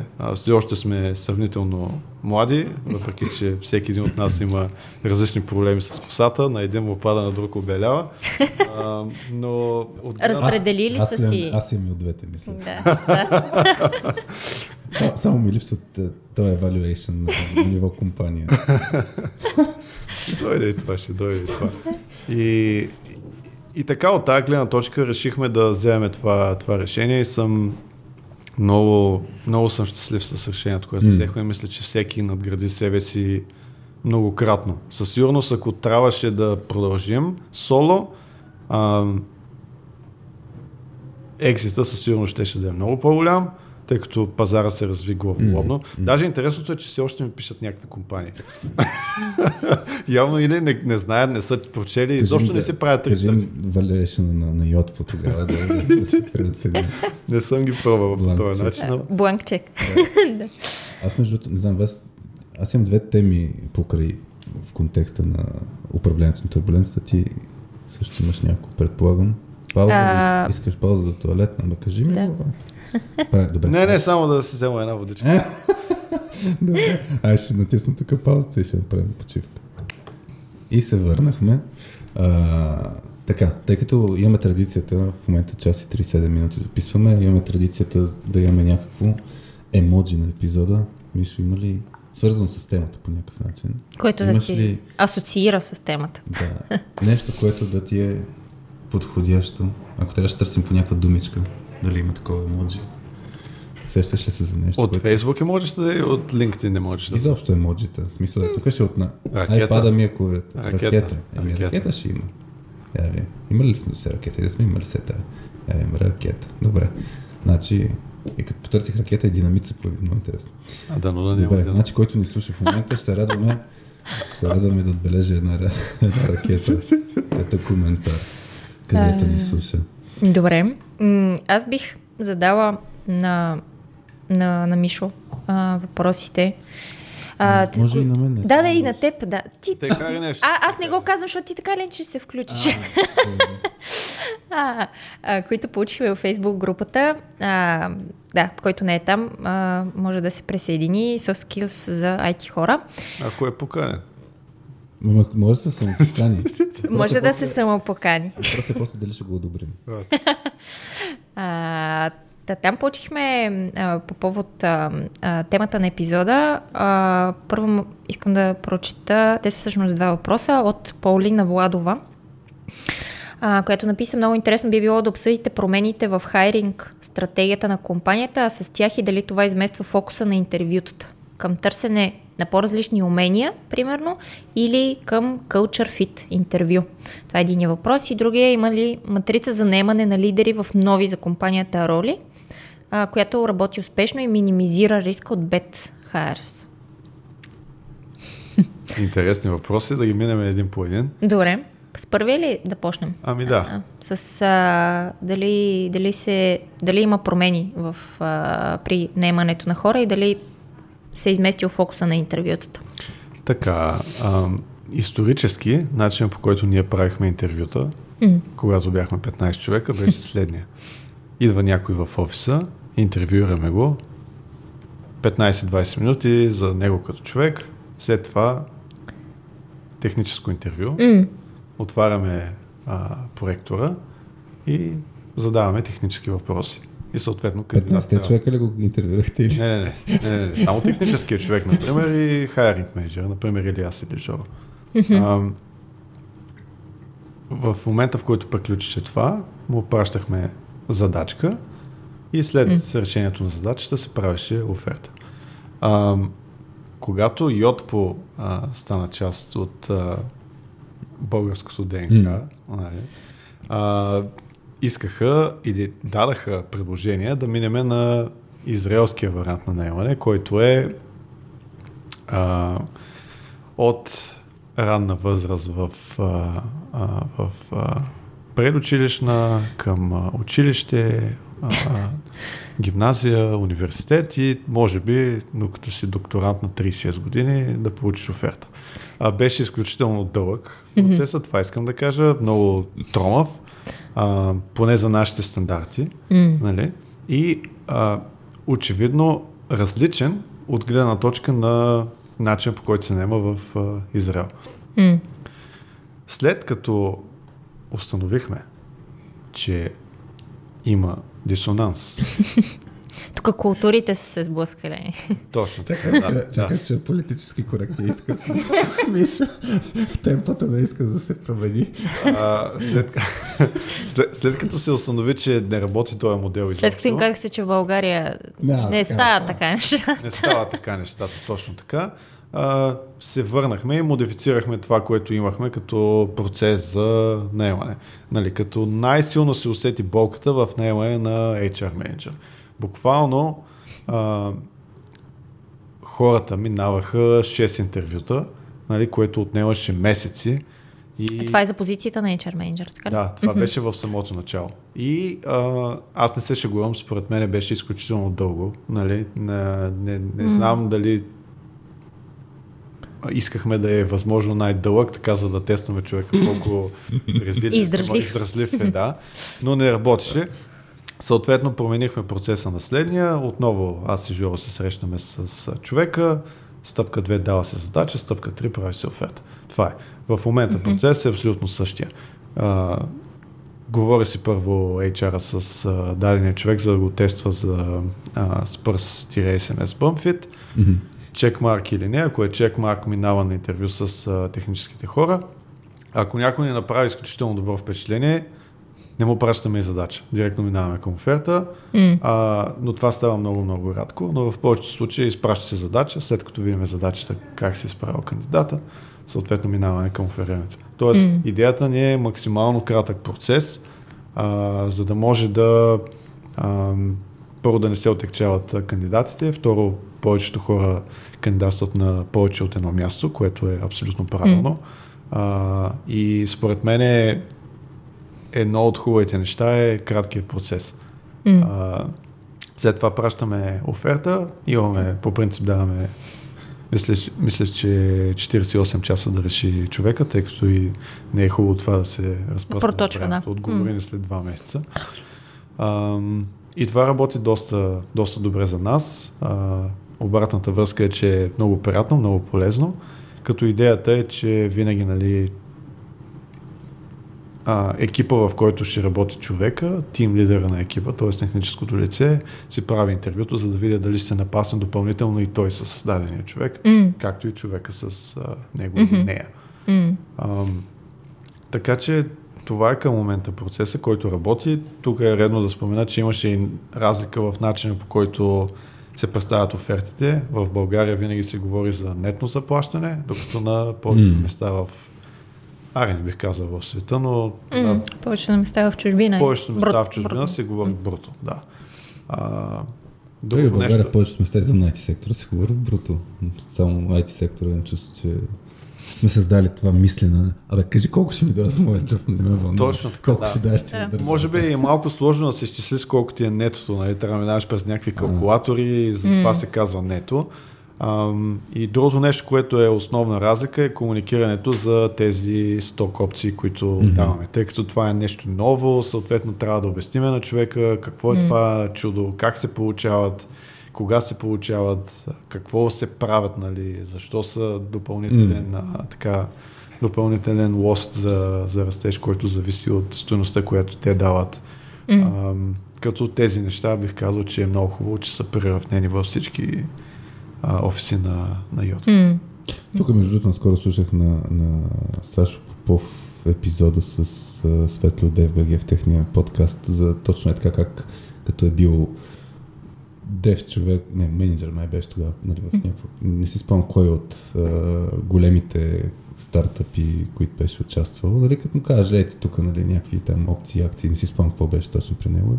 И той не, изобщо не му обърна внимание, нали, много по-късно разбрал стоиността на това нещо.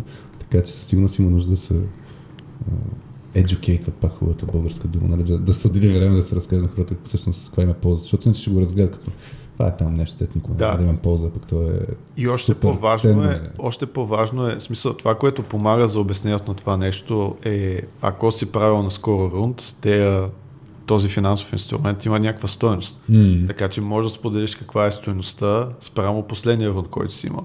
Нали, грешно е да споделяш каква ще бъде бъдещата да, да. стоеност, нали, тъй като mm. това може да създаде някакъв булевар на Broken Dreams, на развитите очаквания и мечти, но пък от друга гледна точка е окей да споделиш това, което към mm. момента представлява.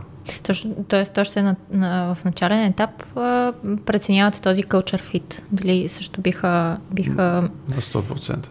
А, да, биха се чувствали добре в във вашата култура. А, и втория въпрос беше, има ли матрица за наемане на лидери в нови за компанията роли? Която да хм, ами, минимизира рискът от да, такива тъй като грешки. Да, първо трябва да дефинираме какво са лидери и какво е матрица, но за позициите, които ние никога не сме наемали, например HR беше една mm. такава позиция. Да. След като улекотихме процеса, това, което направихме е просто да вкараме някои от синия хората от Израел в а, целият процес, като те mm. да преценят доколко е синьор човека, тъй като ние нямахме опит някакъв опит mm. или матрица. Същото би било и с а, DevOps човек, който исторически нямахме преди, mm. може би с наемането на всеки един от новите менеджери. Това, което реално вкарахме е възможността на хората, на, да кажем, на менеджмент, на лидерите или от Израел или от Америка, да имат, да имат възможност да си поговорят с този човек. И в случая, в който човека беше изключително или човека е изключително важен и основополагащ, дори CEO-то на компанията от Америка или от Израел, тъй като те са двама, реално се чува се, се, чува се с човека, mm. за да прецени доколко би паснал на, на цялата структура и доколко би виждал а, развитие и, и доколко а, мисля, че ще подпомогне на, на компанията mm. в етапа, в който е. Mm.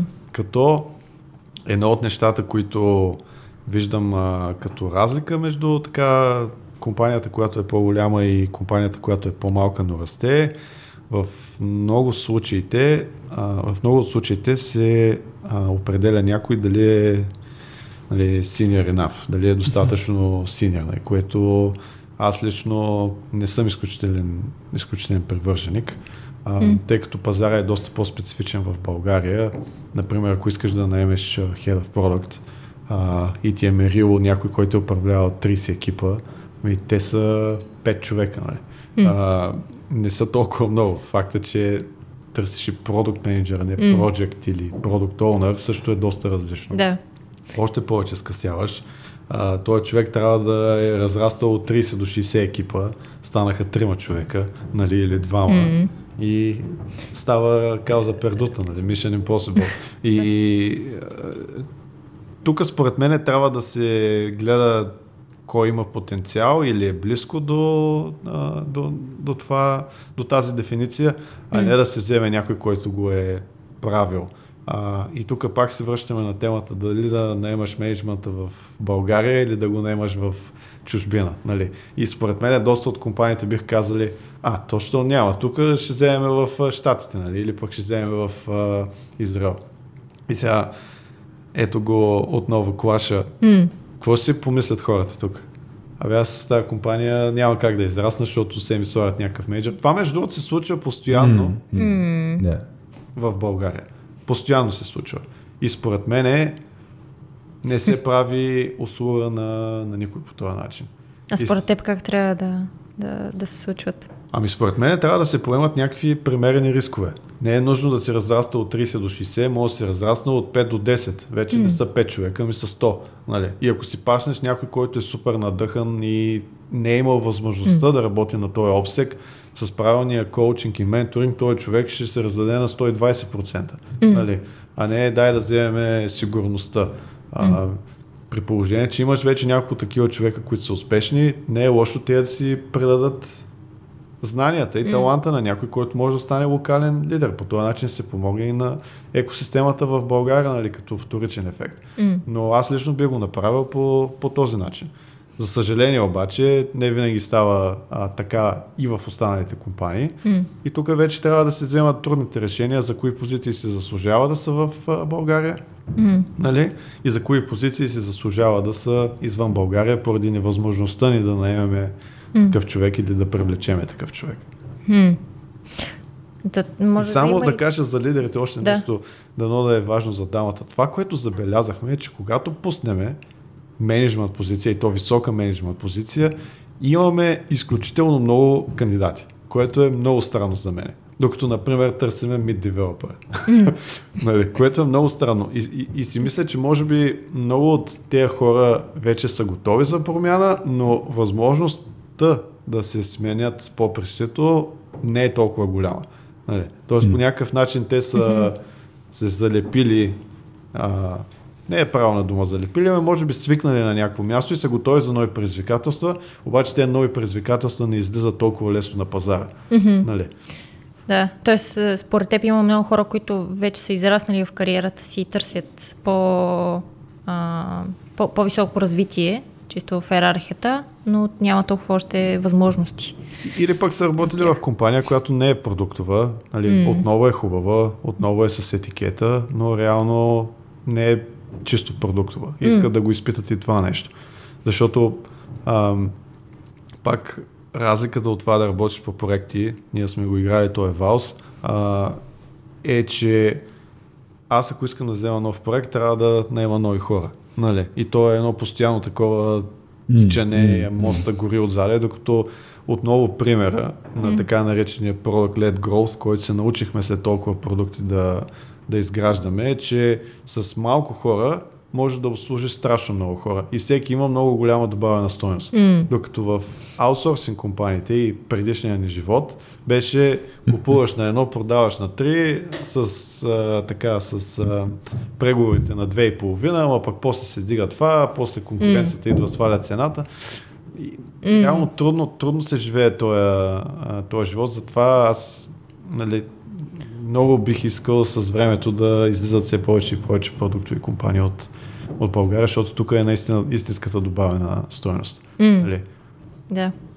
Аз тук вмъкна ми интересна тема за, за, за лидерите, защото нали, единият въпрос, който, който го чухме сега, нали, дали, как се наемат лидери отвън, то си поставя пак въпроса дали да не се развият вътрешно, дали да не се, дали да се наемат готови хора, които имат опит, но за мен тук се получава, защото сме го виждали с няколко лидерски екипа, с които сме работили, сме се опитвали да помогнем екипа да стане истински екип. А, че, както ти Мишо го каза, нали, едно от решенията при скалиране е да изградиш някакво ядро от хора, които да водят хората, се грижат за хората, да, да, да, да управляват процеси, проекти, продукти и така нататък. Но от това, което сме видяли, става един голям хаос ако не се вложат усилия как тия лидери да си взаимодействат хубаво. Един от големите проблеми, които сме виждали е, че а, е два проблема, ще сложим интересно как ги, как, как ги адресирате. Едното е, много често са виждали как лидерите, менеджерите, ще използваме думата лидери, въпреки че някой път в различни контексти на компанията се използват независимо, причиняват нещо общо лидери и менеджери, но да, лидерите не, си действат самостоятелно нали, и, и не, не действат заедно като, като едно цяло, защото всеки си има собствени отговорности, много ясно разделени и така и, и, и се получава едно разделение. А, така че като се расте компанията, всъщност расте и тая пропаст между, между самите хора. Това, това виждаме като проблем много често, че лидерите не са екип като те помежду си. И второто нещо, което се случва някой път е като се внесе лидер с, с как го казвате отде, за, за калцираното... Калцифицирано его. Калцифицираното его. Като се внесе лидер отвън и някой път се получава много сериозен сблъсък. И тук даже не говоря за междукултурни различия, говоря между е, това, че човек е живял нещо различно в някъде другаде и си получава един сблъсък на нали, ДНК-то на компанията с а, този нов човек. И не е задължително той да е нали, лош хайер, нали, mm-hmm. както беше. Той може да си е супер е, човека, дали, нали, да не е негативен, така, но да вижда нещата по коренно различен начин. Да ми е интересно е тия два аспекта, как ги, т.е. управлявате ли ги по някакъв начин. Лидерите като лидери, чувстват ли се като един екип, примерно? Има ли нужда така? Да. А, нека да почнем с втория въпрос и после да зададеш пак първия. А, едно от основните неща, които са изключително основополагащи, аз съм а, много вярващ на тази тематика, е развиването на лидерите в организацията. Отвъд. Когато ти започнеш от една позиция и растеш с времето, ти успяваш да прегледаш и да се запознаеш с абсолютно всички аспекти на работата. Mm. Нали? А, така че това според мен трябва да е задължителна част на всяка компания. Дори някой да не стане лидер с времето, да има други планове за себе си, mm. е много важно да, а, да мине през различните нюанси на какво е това да, да си лидер. Нали? Продължаваме да използваме лидер или менеджер. Както, Добре, както окей, okay, лидер, почнахме mm. лидер. А, така че това трябва да е задължително. Ако не имаш лидери отвънка, на нас не се налага да не имаме лидери и отвънка, нали? Това, което е важно е, може би, да има трипл чек за дали с пърс. Mm-hmm. А, и, и какво е го имат наистина. Имаме много пресен пример за човек, който успяхме да привлечем, който е изключителен професионалист, който е много отворен да си споделя опита и който е супер окей okay да абсорбира и от нашия опит. И тогава просто се получава изключителна симбиоза, според мен, тъй като първо човека е чут, второ, mm. а, а, второ той успява да учи в контекста на, на организацията и трето, той може да е звеното, което помага да развива те, тези нови лидери, които, например, да, да, да са на негова позиция след, след време. Така че, според мен, те трябва да вървят ръка за ръка тези две неща. Сигурно трябва да си една идея по-предпазлив, когато взимаш от някой отвънка и според мен най-големия атестат и правилният ход тук е просто а, сегашните лидери да имат достъп до интервюране на човека и вземане на решение дали трябва да се наеме или дали трябва да се пропусне. Mm-hmm. А, и съответно, отново, ако не резонира по правилния начин, а, да, mm-hmm. да не стане част от екипа, тъй като би било загуба на време и за mm-hmm. Но според мен и двете трябва да са част от, от процеса, поне според мен. И отвътре и отвън. И отвътре и отвън. Mm-hmm. Не знам вие какво мислите, но според мен е задължително всяка компания да се отглежда, mm. но в същото време и да се оглежда. това, е, това е добро, добра синтенция, да. Сентенция. Да. Не съм я чувал. А, да. Тук майсторите да... ми подсказаха с боксовия код. Отгоре ти подсказват. Чертичка, точка. Трябва да разработят нова звукоизолация, защото тук нали, си има, има си звукоизолация, но не е предвидено българска не. майстори тропането отгоре. Не е предвиден цялостен ремонт на горния етаж на ЦУМ. Да. А, а за екипа ме ми е интересно. Преди няколко години имахме, е, всъщност няколко екипи сме работили, няколко стартъп компании, които скалират и, и едно от решенията, които ние всеки път им казваме нали, не, не, не развивайте лидерите само на индивидуални умения, нали, че да станат добри people менеджери, добри project менеджери, product менеджери, каквото там има нужда нали, в контекста на компанията. Ами инвестирайте време това ядро да стане силно като едно, да са лидерски екип. Вау, нова машина. Това е да е целият лидерски екип отгоре. Да, да са лидерски екип и да се движат в една посока. Защото ти разказваш там за, за, за визията, за, за хората как в даден момент, примерно ти като фаундър, не мога да се виждаш с всеки, не мога да, да имаш обратна връзка, да, да даваш тази обратна връзка. И за да се запази това, това ДНК, за мен винаги едно от решенията е тези лидери наистина да, да, да, да имат цел да движат компанията напред спрямо тази визия. Точно така. Ам, тръгва всичко от бизнеса и от поставянето на бизнес целите. Трябва да пораснем с толкова процента, това би означавало X, Y и Z за всеки един от отделите на компанията. Нали? Оттам насетне, идвайки при продуктовите менеджери, ние трябва да направим те и тея фичери. Нищо да е приятно е, като малко такова лъмбърджак мод, като Wow. дъскорезница. Сега, ако искаш да направя малко пауза, че на слушателите да не има много ужасно. И продължаваме. Спряха с каквото беше отгоре. Да. Кажи сега ми ще зада за... Ами, това, което исках, кое, което тръгнах да, да казвам е, а, започва с дефинирането на финансовите очаквания, с колко трябва да порасне компанията и след това се разпува надолу. Нали? Всеки един от продуктовите менеджери казва, аз ще направя и Z да го постигна това нещо. Оттам на сет на R&D екипа казва, за да го направим това ми трябват още двама човека. Mm. Нали? Или още хикс хора. М. Съответно, HR менеджера започва да помага на търсенето на тези допълнителни хора, тим ли да си ги интервюира, вкарва ги в а, самата организация или ни трябва нов екип да създадеме нещо, съответно, кой ще го менеджира този екип. Така че а, всичко тръгва от какви са ни финансовите цели Мгм. и по този начин, след като знаем какво искаме да постигнем, хората трябва да са алайнати, т.е.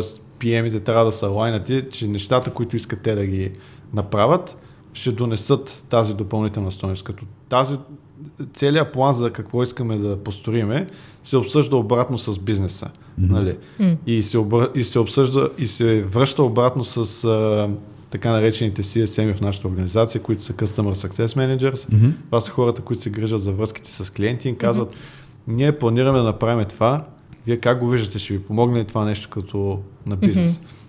Като тук имаме един бленд, и сега ще отговоря точно и на въпроса, Хари, но хубаво е да имаме малко а, така а, Контекст. основа и контекст. Ам, когато те отидат и обсъдят от, а, с бизнеса, правим един бленд между няколко неща. Първо, какъв процент от родмапа, който го правиме на 6 месеца и на 3 месече, ще е обвързан с иновация, какъв процент ще е обвързан с сегмента, който влиза, инсталира и прави всичко, както и тези, които купуват големите пакети, които са така наречените low touch и high touch сегменти при нас лично. Мгм. Нали? Какъв процент ще дедикейтнеме на Tech Debt допълнително и какъв процент ще правим, например, нов продукт, който разработваме. Нали? Мгм. Тоест това цялото нещо започва да е една калкулация, кой фичър в кой бракет ще влезе, нали?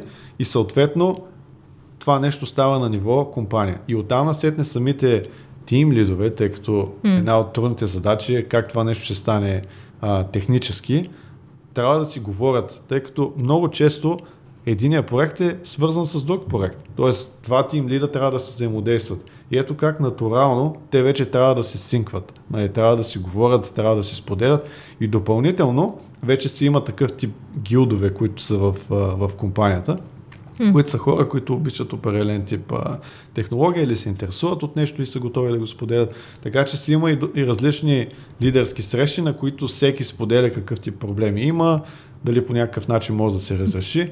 Така че тим лидовете натурално са в постоянна комуникация, тъй като много често и си помагате с ресурси, абе може да им дадеш тук един човек, аз пък ще ти помогна за другия аз. Така че според мен е, ам, по-скоро е отборно виждане, отколкото нали, бокс, кикбокс, където зависиш и плуване, например, където зависиш главно от Моят а, екип трябва да бъде по-добър от твоя. да, нямаме такъв а, съревнование на екипите, кой ще изпълни, а, кой е донесъл повече пари или нещо такова, или пък кой не се е справил с задачите. По-скоро имаме, тая отговорност е при продуктовите менеджери и те трябва да следят каква част от родмапа е изпълнен, като имаме дефиниция. Нали, над 80% означава, че си свършил добре работата. А, а под 80% по принцип нещо не е окей. Какво се е случило тук? А, тоест по този начин ние, ние сме се структурирали и фокусирали в това а, отборно като компания, като продуктова линия, да може да постигнем резултатите, които е, да, да не падне нещо в главата ми тук. А, да, да, да, сме, да сме достигнали като продуктова линия, която отново е една малка капка от нещата, които прави компанията. Mm. Тоест, ние като продуктова линия трябва да направим X, ревютата трябва да направят Y, лоялти трябва да направят Z и сега, тъй като пък вече отиваме малко по-нагоре, има много mm. продукти. Mm. Всеки продукт си има негов таргет. Сега, как, как да направим така, че тези продуктови линии да си взаимодействат и да не са такива партизански отради. Да. Нали?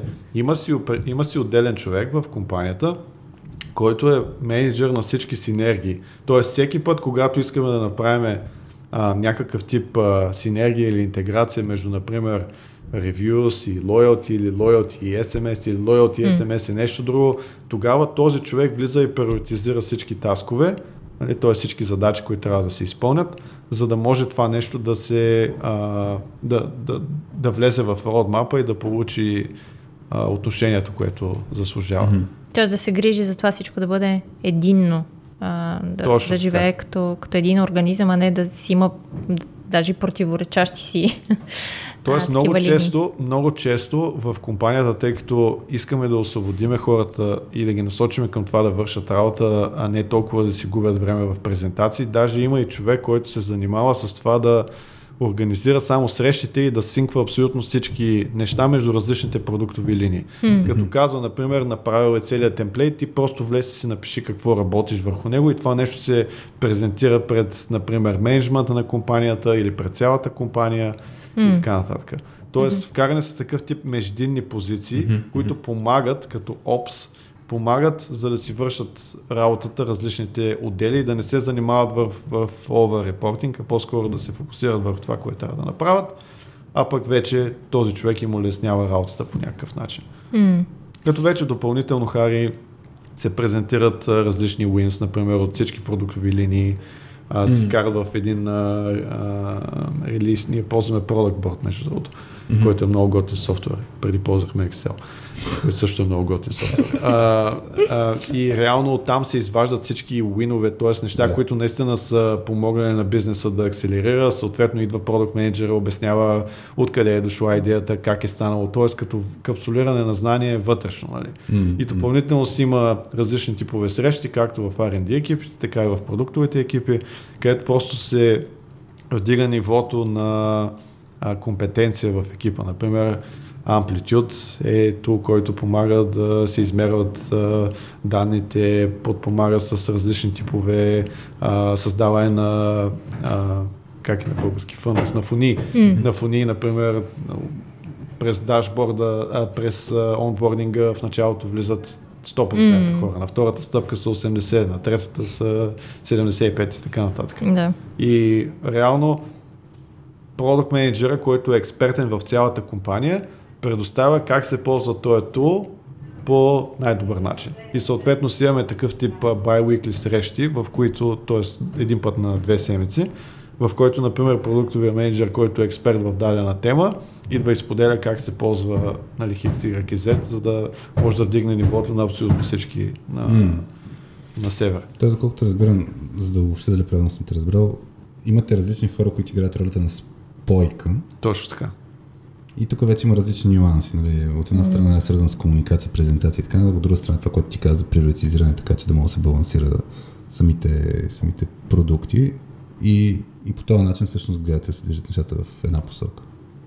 И допълнително имаме срещи, които са вътрешни, да. в които различните екипи участват, mm-hmm. като, например, продукт частта, продуктовата част, презентира пред go-to-market екипа, mm. маркетинг екипа, нали, и презентират пред бизнеса да. какво се случва. Като всеки един продуктов менеджер дава информация, правят се едни такива доста интересни слайдове с лайв демота, mm.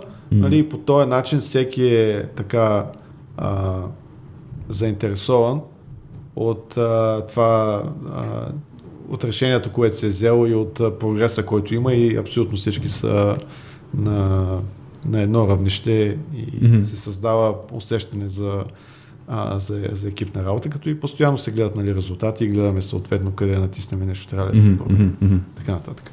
Добре. А, то, имам още, понеже ми се искаше да, да споделя, че имахме още един въпрос от Елена Туева, а, но мисля, че на него а, така вече отговорихме и говорихме на тази тема, но все пак, ако може нещо да, да излезе още нещо, което да, да, да кажем, а, ще го прочита а, все пак въпроса. А, на нея и беше и интересно изграждането на менеджмента, или ако вече съществува и е доверен, как а, го подкрепят в процеса на разрастване на екипите. А, и в допълнение как се поддържа синхрон и комуникацията между самите лидери на екипи, така че стилът на управление да е сходен във всеки един екип а, и да е в съответствие с фирмената култура. Според теб, трябва ли, например, ако а, трябва ли във всеки, във всеки екип да има, да има еднакъв стил на управление, които да, да, да са синхронизирани помежду си? Ами, ако е малка компанията, не. Ако е средна, може би. Ако е голяма, най-вероятно да. А, за да има еднакви очаквания от, от тези екипи. Съответно, всеки менеджер би трябвало да има свободата да ръководи екипа по начин, по който желае. Mm. Нали? А, едва ли всичко трябва да е написано от, от А до Я, но според мен трябва да има някакъв шаблон, какво е окей okay да се прави и какво не е окей okay да се прави. И според мен в примера, който минахме преди малко, mm. например на всеки 6 седмици ние даваме отчет, докъде сме стигнали, какво сме направили, как сме направили. Това е задължение на всеки един продуктов менеджер. Нали. Съответно, тим лидовете и тяхните екипи презентират на всеки две седмици, докъде са стигнали с определените задачи, mm. които имат. Да. Тоест, представи си да го няма това нещо и гледаме Waterfall модела, да, ние ще го релиснем след 3 месеца, бомба, нищо не знаеш, изведнъж демо. А, Стискаме палци да мине добре. Защо туалетната ми е в хола. Нали? Mm-hmm. Да. А, така че от гледна точка на методология, със сигурност Mm. Нали, до познатия Agile, Scrum, нали, с някакви видоизменения. Тук всяка компания си има собствена дефиниция как да ги тълкуват тези работи, но а, със сигурност показване на прогреса и даване на възможност на всички стейкхолдери, които биха били сапорта, например, които биха били маркетинга, които биха били go to market, mm-hmm. да дават обратна връзка това нещо окей okay ли или не е окей okay в по-ранен етап, би било супер mm. с гледна точка на това да не забави релиза mm. на, на, определено, на определеното нещо. И предаването на, на, на знания, някакси създаването на спойка между всичките тези хора, mm. които при нас е неминуемо, mm. а, би, биха, биха били доста, доста полезни. Mm. Между другото, тук може би е хубаво да само да нахвърля, че а, като малка компания всеки носи много шапки, както, mm. както говорихме. А, това, което стана с придобиването е, че Йодпо влязаха и сложиха една изкуствена граница между low touch бизнеса, който пак да го дефинираме. Това са всички клиенти, които влизат, имат възможност да си купят план директно и имат възможност да почнат да си използват апликацията директно. Mm-hmm. Така low touch клиенти, които са много малки компании и средни компании. Mm. Така, вече по-големите компании, среден плюс до големи компании, като тук дефиницията всеки трябва да си направи за, за себе си, ам, минаваха през селс човек, съответно след това имат онбординг, mm. всичките фанфари и реално те имаха различни планове от всички останали. Нали? И на нас ни беше много интересно как един и същ щаб в един случай струва 1 лев, в другия случай струва 4 лева, нали? Например, mm-hmm. областно казвам. Mm-hmm. Но пък а, са експерти американците да, да, да продават. Това няма две мнения по въпроса. Не го коментирам. Това създаде ам, доста а, неориентираност от гледна точка на какво ние трябва да приоритизираме. Например, ти ако си менеджер на, на High Touch екипа, а Хари е менеджер на Low Touch екипа, ами вие ще имате различни цели, защото mm. Хари има таргет и ти имаш mm-hmm. таргет. И сега всеки идва при нали, продуктовия менеджер и му казва, ти трябва да направиш това, ти трябва да направиш това и в един момент става една препълнена кошница. Нали. И в последствие това, което а, това беше една от грешките реално. Те бяха дали таргет само на хайтъж бизнеса, който е в Америка. И винаги хайтъж бизнеса а, така наделяваше над приоритетите на touch бизнеса. Защо? Защото това са големите екипи, съответно селс хората бяха само единствено mm. заградени да продават на... Просто бяха създадени грешните... А... Очаквания, структура. Грешната структура mm. и грешните бенефити, които бяха Наклонени. И само единствено към... Mm, само в едната. само в едната посока, нали? Да.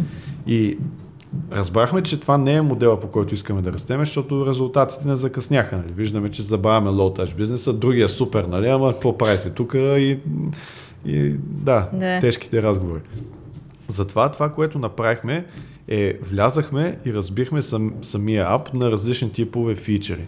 И тези фичери, в зависимост от това колко взаимно свързани са, бяха делегирани на различни екипи и този тип екип беше а, само единствено отговорен и продължава да е само единствено отговорен за тези фичери. Всичко, което е свързано само с тези неща.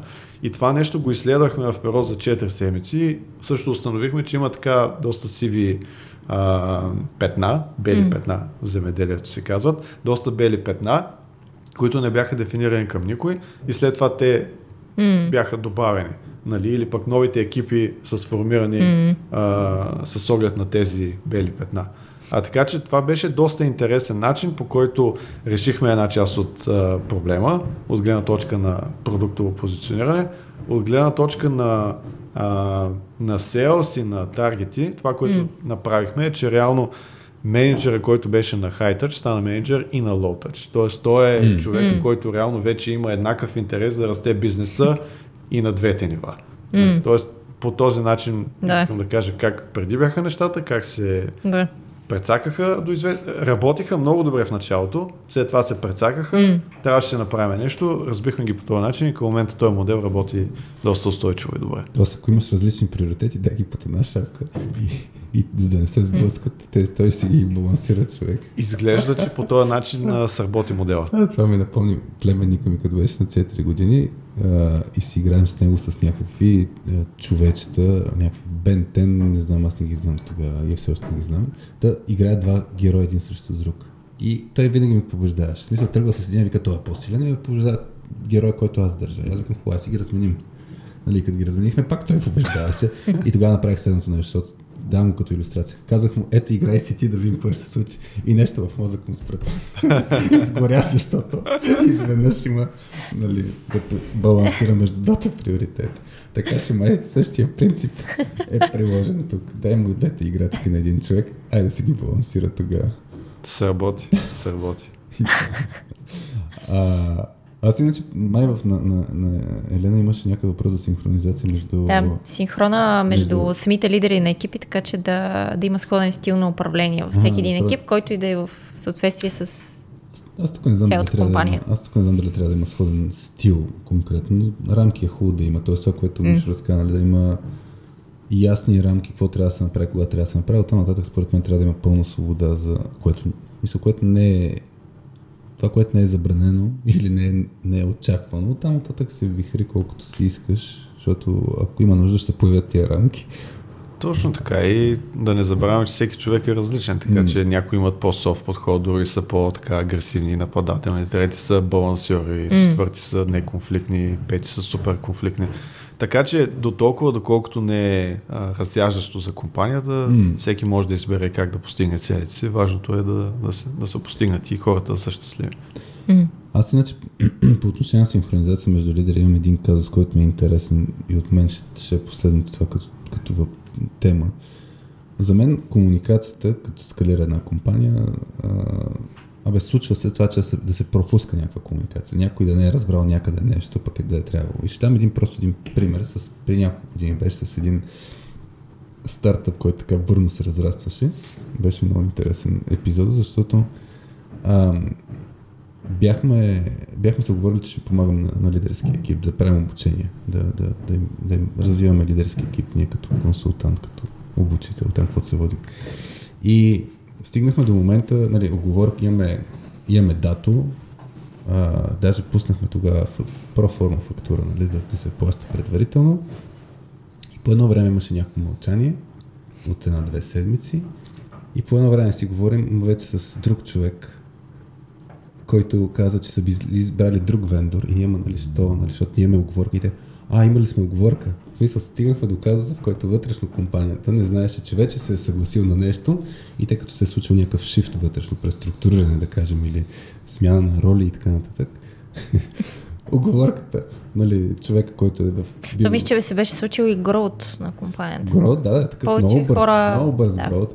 Да ми е много интересно, има ли сте някакви ситуации, в които буквално да се случва да не знаят, в смисъл да има такъв тип пропуск на комуникация, а, точно защото просто се расте много бързо и някой не е разбрал, че преди една седмица някой е взел някакво решение, което тотално няма нищо общо с това, което сега взимаме. Разбира И се. как, и как ще ми е интересно, ако има някакъв пример, който мога да споделиш, ако се сещаш и, и въпросът е какво, какво противодействие сте имали, защото за мен това е просто симптома на, на бързи растеж, че всеки си гледа някакви работи и не може всичко да обхване. Ами, това, което нали, продължаваме да правим и го наследихме като добра практика е да се записват всички сесии. Тоест, ако някой не е успял да участва в, а, в а, етапа на А, пауза. Да, а, това, което наследихме от Йотпо е, че всички сесии се записват, т.е. когато се взима и се комуникира някакъв тип решение, това нещо се записва, след това тази сесия може да бъде свалена и достъпена. После се правят такива too long didn't read с а, а, може би няколко булета, кои са най-важните неща, как това нещо се променя и се набляга страшно много на комуникацията. Нали? Съответно има и дълга версия, има и къса версия, има и видеоматериал, с който можеш да се запознаеш. И допълнително тези неща ние ползваме Slack, вече като mm-hmm. организация. Допълнително тези неща се пимват в различните канали. Допълнително се води комуникация с всеки един от тим лидовете, който трябва да е абсолютно сигурен, че това съобщение е стигнало до а, хората от компанията. И това, което а, ни помага е отрано да комуникираме с... А, дори да не сме сигурни с някакъв тип как, кой ще вземе mm. за обучител, да кажем, работиме по това нещо. Спрели сме се на три компании. Mm. Гледаме да го избереме до края на месец юли. Нали? И в момента сме в прогрес с тези три компании и се казва, окей, нека направим среща след един месец, за да видим докъде сме стигнали с това и вече се подготвя комуникация към абсолютно всички в хора Mm-hmm. от компанията. Какво значи с това? Ще отсъстват ли? Няма ли да отсъстват? Та, та, та, та, та. А, А имахте ли, имали ли сте някакъв интересен случай? Сещаш ли за някакъв интересен случай за miscommunication вътрешно, защото покрай този, този растеж на компанията? и трябва да помисля, Хари, 100% сме имали много случаи такива. Просто сега трябва да се насочи да видя дали сме имали някакъв miscommunication, ама ако трябва да съм честен, постоянно има някакви miscommunication, дори и днеска. Нали, опитваме, се, опитваме се максимално много и, и, и отново пак да кажа, всичко се корени в това а, къде се взимат а, решенията. Нали. Сега, ако трябва да решим нещо тримата, аз взимам решение и после забравям да го кажа на еди кой си М. и в един момент правим презентация, ми точка 2 почва да ни води комуникацията и между другото почва в понеделник. Сега всички са чакали сега какво става, никой, никой, никой, не го е казал това нещо. И това сега е моя грешка, че не съм го изкомуникирал, ама аз естествено работя в корпорация и си измивам ръцете с някой друг или срещу нали, а, а, така че според мен е, а, това нещо лично в, в компанията, в която сме в момента, гледаме да го избягваме, като има някакъв тип а, мискомуникация, гледаме да го парираме на ниво а, менеджер към менеджер. Нали? Ти mm-hmm. трябва да отидеш или пък а, а, менеджер към подчинен. Как се казва? В смисъл едно, винаги с едно ниво а, Добре. надолу или нагоре. Да. И горе-долу там се оправя мискомуникацията, а не докато стигне до, до хората. М. И доста често и дори съобщенията, които стигат до абсолютно всички, някой ги профридва, за да сме сигурни, че са достатъчно ясни и винаги има човек, който може да продължи разговор и да отговори всички въпроси. Нали? Което според мен е много важно, защото в повечето случаи хората имат а, въпроси. М. Ам, Добре, т.е. Ку- тук принципа за четирите очи каза току-що за профридинга беше, беше на мен интерес. Тоест, че като ще има комуникация покрай някакъв вид решение или анонс. Винаги трябва още някой да прочете. Да, и другото нещо е да, да сме много наясно кога да се комуникира. Сега правиме офис. Трябваше М. да е готов януари месец. Сега сме май, Май. месец. Девети. Дай Боже, юни месец ще влеземе. Дай Боже, юни месец ще влеземе. Спрахме се на един офис. Много ни хареса. Предподписване сме. Писмо на намерение, съответно бавят ни, бавят ни, бавят ни. И в петъка казаха, ще ви го пуснем. И става 4.30 и ми звъня, никой не ми вдига. И накрая обаждам се в 5, 5.30 ми върши обаждане Викаме, какво става да не е някакъв проблем? И има проблем, продавахме сградата. А то никой нищо не ни е казал, ние сме взели дизайнер, дизайнера направи разпределение, тата, ресурси, ресурси, ресурси. И ето сега, ако бяхме отишли, защото нали, това е нещо много положително. И като е нещо много положително, mm-hmm. ти искаш да отидеш и да си излееш цялата еуфория и така Радост. да сипеш. Да гръмнете шампанско. А така Stardust и една искра да изсвърчи във въздуха, така шампанското. а, и ако го бяхме комуникирали, това е тъпо. Нали. Затова ние не го комуникирахме и реално за нас останаха лошите чувства. а вие защо решихте да не го комуникирате? Защото до Имаме опит с работата с строителни предприемачи, които също са предприемачи и като са предприемачи някой път се получават нещата, друг път не се не, получават да. нещата. Просто изказа и начинът по който се получават нещата е доста по-така на, на, на бой. Някак си е този знак, където има мост и е много тесен и мога мине една кола и винаги ще да, чуеш, да. нали, дали Коя? синята стрелкичка или бялата стрелкичка, червената или бялата стрелкичка трябва да мине. И всеки влиза и после е така въпрос на, на его да. и кой има по-големи рога и по-здава глава. Та решихте да сте внимателни в тази ситуация и да не казвате до последно. Ами да не казваме до последно, най-накрая вече всички знаят. Единствено единственото нещо, което продължава да е плаващо е датата, която нали, ще се нанесеме. И а сега... вие намерихте друг? Намерихме друг, да. Ага. Преглътнахме така, Разочарование. разочарованията, лошите чувства останаха обаче и, и така. Най-интересното беше, че след като ни избомбиха, същия човек се опита да ни продаде друг офис. Е, това е... Висша форма, висша форма на много Абсолютно. Ама пък Ако мине да номер, нали знаеш? Моля? Ако мине номер. Ако мине номер, да. А, това е уникално. Щеше да има мискомуникация, доста да. голяма мискомуникация. Да. Значи тайминга казваш, да си. Но тайминга е, да. Другото нещо, от което може да се тълкува като мискомуникация е промяната на бизнес установката. Например, казва си тая година трябва да наеме 100 човека. Хипотетично. Да. Обаче влизаме в а, рецесия, случва се стагфлация да дойде а, период на хем отрицателна, отрицателен гроз, хем и нали, да се забавя много бизнеса. А, и сега, когато това нещо се случи, едва ли ще наемеш 100 човека, защото нали, mm. казваш, ми, може би ще наемаш 60, нали, обаче следващия месец става още по-зле, може би ще взема 40. Нали. Mm. И накрая си казваш, може би ще е хубаво да не уволним никой. Нали? така че това нали, зависи дали е мискомуникация или е по-скоро адаптиране към новата ситуация. Така че в някои случаи това може да се третира като mm. мискомуникация. Има така доста, доста важна линия. Така че според мен тук урока е винаги да си умерен и да се играе по-скоро на, на чисто, а тези помпозните планове нали, могат да останат за по-светли години, когато а, си насигурен, че мога, си сигурен на 100% че можеш да изпълниш това, което... Mm. Иначе за мискомуникация сещам сега. Много пъти сме наблюдали компании, с които работим, как се сменят офиса. Стискам палци да нямате много мискомуникации и разминати очаквания там. Но, но Офиса е там, ходил съм, наистина, прогрес. Не е продаден. Въпросът е, не е продаден. Е, какво очакват хората? А, а? Една готина, един готин подход, който може да, с който го видях, е като се нанесете, да, да сложите някакви все едно примерно бели дъски, където хората да могат да маркират какво нещо не са видяли. А то, че хората може да ни им хареса. О, да, да, това е стандартен проблем. В смисъл... Ами, ние, ние направихме едно друго, Хари, знаеш, да. тук са само така. Ние реално отворихме към а, доста голяма група хора възможност да дойдат и да видят офиса преди да е готов. Ага. Нали? Mm-hmm. Физически. Да. Така че за момента са положителни така аспирациите. Mm. Хубаво е. А, Съответно, още асфалта пред офиса е така казус, а, но пък а, нали, има метро напред, ползваме метро, няма проблем.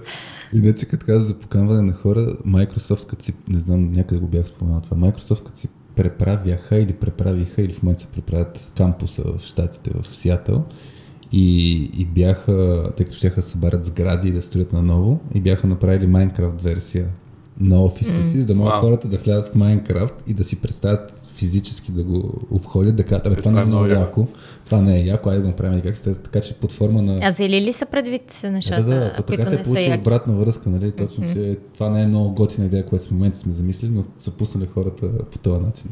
Интериорен дизайн да правят на Това е цял много кампус, да получат обратната връзка. И то е готиното тук е случая, че и това, което вие сте направили, че сте ангажирали хората в една идея по-ранен етап, за да може нали, да не е ето го сервирано е, това е. Нали, Да, обикновено хората много се много приемат такива решения и после са много к- комит- ангажирани Да. към такива решения, когато са, Участвали. когато са участвали да, при, при взимането му. Да. Значи, специално за офиса, а, когато избирахме в кой квартал да е, направихме Е, Допитване Допитване. до народа. до Да. народа и всеки си даде мнението в кой квартал иска да е. М. И квартала, който избрахме, беше с 90 плюс процента от а, хората, което ни даде доста голям сил. До Парадайс, До Парадайс. Да, окей, на метро разстояние. На метро. разстояние. Да. Както се шегуваме с колегите, които карат БМВ, точно зад сервиза на БМВ, да могат да си остават по колите на паркинг там. И после да си взимат метрото към къща. И после се вземат метрото към къща. Три сезонни коли, като карат, какво да направим? О, всички хора с БМВ сега ти се обидиха. а, ми добре. Ако искате, мога да отидем на втората част на, на, на подкаста към а, кой на каква вълна. Разбрахме, че работно сте на вълна офис. М. Работно сме на вълна офис, да. Личен план, дали пак професионално или не, ако се сещаш нещо, да споделиш. Много е хубаво да имаш бизнес партньор. А, с Жоро се бяхме разбрали, че аз няма, аз няма да се занимавам изобщо с офиса и с строителството, само с преговорите. Така че след като се свърших моята работа, в момента може би на един път на месец и половина отивам да видя докъде е. Но тая работа ми е супер безинтересна, избиране на завеси, на подове, на такова. Аз искам да го видя готово, да си сложа компютъра и да, изключителен а, такъв а, консюмерализъм. А, Да. Но пък а, има хора, които много се кефат и са супер. А той кефи ли си или ти просто му каза, аз няма това да правя? Ами кефи се, но пък офис менеджерката, която, а, която ни помага е заедно с а, едно от IT-тата и още едно момиче, което наехме, с супер така постоянно на обекта и страшно много ни помагат и ако М. не бяха те, нямаше може да си свършим работа със сигурност. Така че а, много, много им благодаря за цялата М. работа, която, която вършат. А, така че от тази гледна точка М. офиса ще се случи рано или късно. И, И си свършва твоята работа. и много се вълнувам, между другото, защото никога не съм работил в толкова хубав офис. Ние винаги сме били с някакъв доста такъв а, а, неолитен вариант на офис. Неолитен ми. Ама, ама в интерес на истината сме си израсли в този офис. Вече 7-8 години, даже и повече. А, така че... А, И ще има лека носталгия за, към стария офис. От студентската квартира сега ще Да. преминете към... Собствено жилище. А, така. От пубертет и, и такова да, отиваш. такива метафори, да. Да. между другото, мислим да правим някакви open doors, така че сте добре дошли. Супер, мерси, мерси, Миш. да. А нещо, Яко. ако се сещаш, да, в личен план нещо, на каква вълна си, на каква частта си? Какво, с, с какво се събуждаш в момента?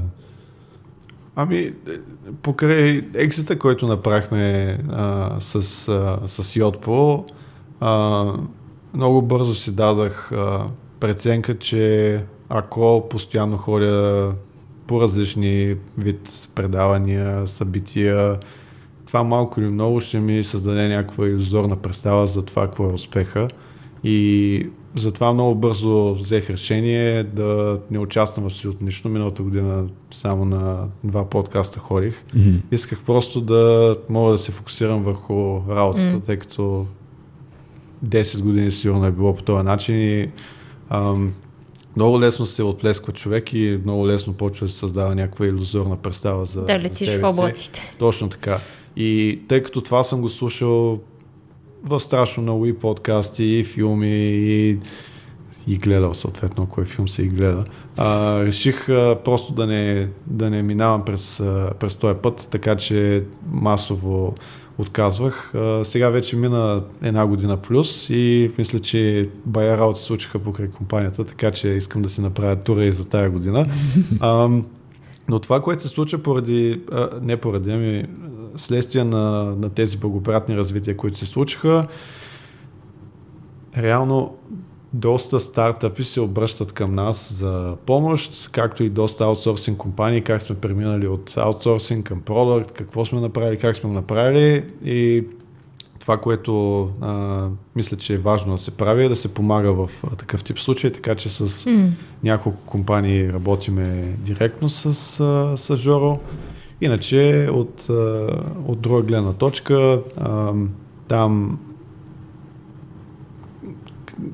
където може да допренесеме по някакъв начин от към а, неправителствена организация, някаква кауза, mm. която е с, а, а, mm. с а, така положителен знак от типа на Академията на Телерик, имат а, дължо, различни клубове, които се правят, а, а, които реално да помагат с образованието или по някакъв начин с здравеопазване.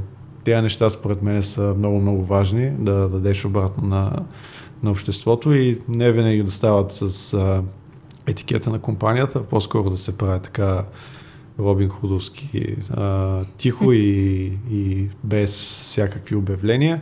А, допълнително, иначе от гледна точка на, нали, на, на учене, възможно най-много, а, усъвършенстване, а, някакъв спорт след толкова години е хубаво да се влезе във форма и да имаш а, поне нотка на, на живот извън, а, извън работата, но в същото време да е това се опитвам да го обясна и на Йотпо, колкото по-голяма компания. И това, според мен, ако погледнем историята, винаги се случва. Порастваш, ставаш изключително голям, го замайваш се Успешно. и в същия момент идва компанията, която е създала нещо по много mm. по-различен начин и дестръптва абсолютно целия спейс и ти умираш. И според мен е много важно а, това нещо да, да се прави постоянно, да се... И това го правихме и преди, между другото. Имаше страшно много компании, които започнаха да навлизат в SMS сектора, mm. когато нас не придобиха и това съм ви го споделял. И едно от нашите оръжия беше, че ежеседмично гледахме какви нови компании излизат на пазара. И ако правеха нещо, което ние нямахме, веднага го правихме, тъй като ние имахме вече публиката mm-hmm. и то не е хубаво да се казва по този начин, ама ги задушавахме още в, в, в, в зародиш. Mm-hmm. Защото ти имаш, а, имаш критичната маса, имаш, имаш го фичера и не им даваш възможност изобщо да мърдат. Докато сега в момента мисля, че а, с, с загубата точно на този елемент или не загубата, а, отслабването на елемента на иновацията, това нещо ще забравя. И точно поради тази причина аз искам да се фокусирам отново върху иновацията, тъй като ако ти не само следиш изключително а, изкъсно какво се случва на пазара, пак казвам, ние не сме хиляда човека, които се занимаваме само единствено с, с, с текстовите съобщения и другите продукти, които се занимаваме като маркетинг суит, но реално ако ние може в зародиш да хванеме някакъв продукт и някакъв тренд и веднага да реагираме на него, тогава възможността на ние да сме трендсетъра, а не другата компания, mm. която реално е направила иновацията, е огромен. И фактът, че все още не сме толкова голяма и тромава компания и а, короната, която са ни дали жезъла и скиптъра и от ние да взимаме решение, би ни позволило от самото начало да а, да растеме и по този начин. Mm. Така че това според мен е изключително важно. А иначе, нали, стандартните неща, а, съответно интерес от към а, капиталовия пазар, нови канали за, за, а, за допълнителен тип а, знания и а, идентифициране на съответно тренда, който в момента mm. слушане на подкасти доста а, спорт, от време на време почиване, Питам се да съм добър и баща и съпруг. Много роли. работи. Много шапки. Стандартните работи. Еми, да. да имаш повече време сега за тия неща, които искаш да, да, да, да правиш и в контекста на работа и не. Ми, наскоро осъзнах, че приемам повече ангажименти, от които мога да свърша и така малко или много това по някакъв начин ме кара да се а, замисля къде е границата и как mm. трябва да ги разхвърля по времето. Но пък аз много обичам да помагам и за мен, ако има промяна за някой положителна. Ние ще потърсим сигурно, защото като казваш нали, от сервисис към, към, към, към продукт, продукт ние, ние в точката сме по тая линия. Ще видим как ще се справим. Супер. Защото всички казват, грубо казвам, нали, съветите от сервис към продукт е много трудно, невъзможно, нали, трябва, грубо казвам, си забравиш сервиса, да си направиш да направиш съвсем нова компания. И се фокусираш само там. Това или... изобщо не е така. Така че да, аз точно това, аз, аз тъй като много, много, много съвети съм чувал така и в даден момент как не искам да ги слушам тия съвети, защото нали, траекторията, по която сме тръгнали нали, с, и с точката, е, че да, транзишън е от сервиси към продукт, не е много лесен, ама е възможен. Така че ще е много, много интересно това мога си. Аз искам само да кажа, че ние за тези 8 години успяхме да създадем около 130-140 продукта в iSense Labs. От mm. тези 130-140 успешните наистина са 3. Така че просто трябва да се пробва постоянно. Това, че не е станало един път, не означава, mm. че няма да стане. Така че може да се направи а, преминаването от сервисис към продуктова компания. Не казвам, че ще е безболезнено. Не забравяйте, че нас ни отне две години mm. и половина от 2015 до 2017 този продукт беше умрял. Нищо mm. не правеше. Mm. Абсолютно нищо не правиш. Но просто влязахме в правилния момент, а, на правилното място с правилното продуктово позициониране. Mm. Така че не винаги се случва, в повечето случаи не се случва от първия път, нали? не е хубаво хората да се вманячават в историите на успеха и на милиардните компании. Mm. Те не идват за един ден и за една седмица. Mm и от първия път. случаите точно така. Наскоро четах автобиографията на Алберт Айнштайн. Искам да кажа, че той човек е имал изключително нещастен живот до 30 и няколко години. Нали? Но всеки знае mm. за Алберт Айнштайн днес. Mm. Нали? За, а, за всичко, което е успял да, да, да, да постигне и да остане mm. на човечество с неговата теория. Всъщност много теории. Но той е имал толкова много премеждия. Между другото, хубава книга на Уотър и, Сокс, и Саксън е автор. Аз съм цел само откъси от тея, но да. да Супер топ е книгата. Има я в uh, Audible, mm. uh, може и в Storytel да има. Но просто трябва да се четат и тези истории, за да се вижда, че не винаги е това, което се пише по, по медиите и просто аз съм привърженик на това да се работи в uh, затворено, без много събития, без много ние сме най-добрите, най- най-умните, най-хубавите и така нататък.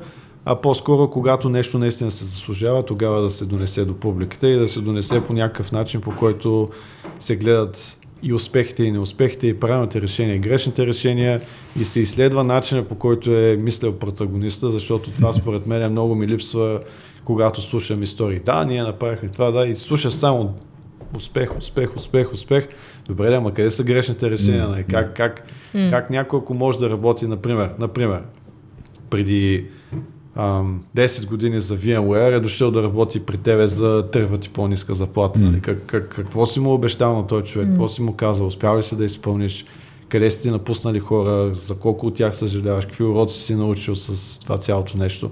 Тези неща според мен трябва да се изследват, защото всеки един фаундър или поне ние когато започнахме, това най-много ми липсваше. Стоиш и гледаш едни истории и си казваше, е, това е някакъв полубок, нали, бати решенията да ги взема, а то всъщност във всеки един момент на вземане на решение се усеща нотка несигурност и не знаеш mm. реално това дали е правилното решение или mm. грешното решение.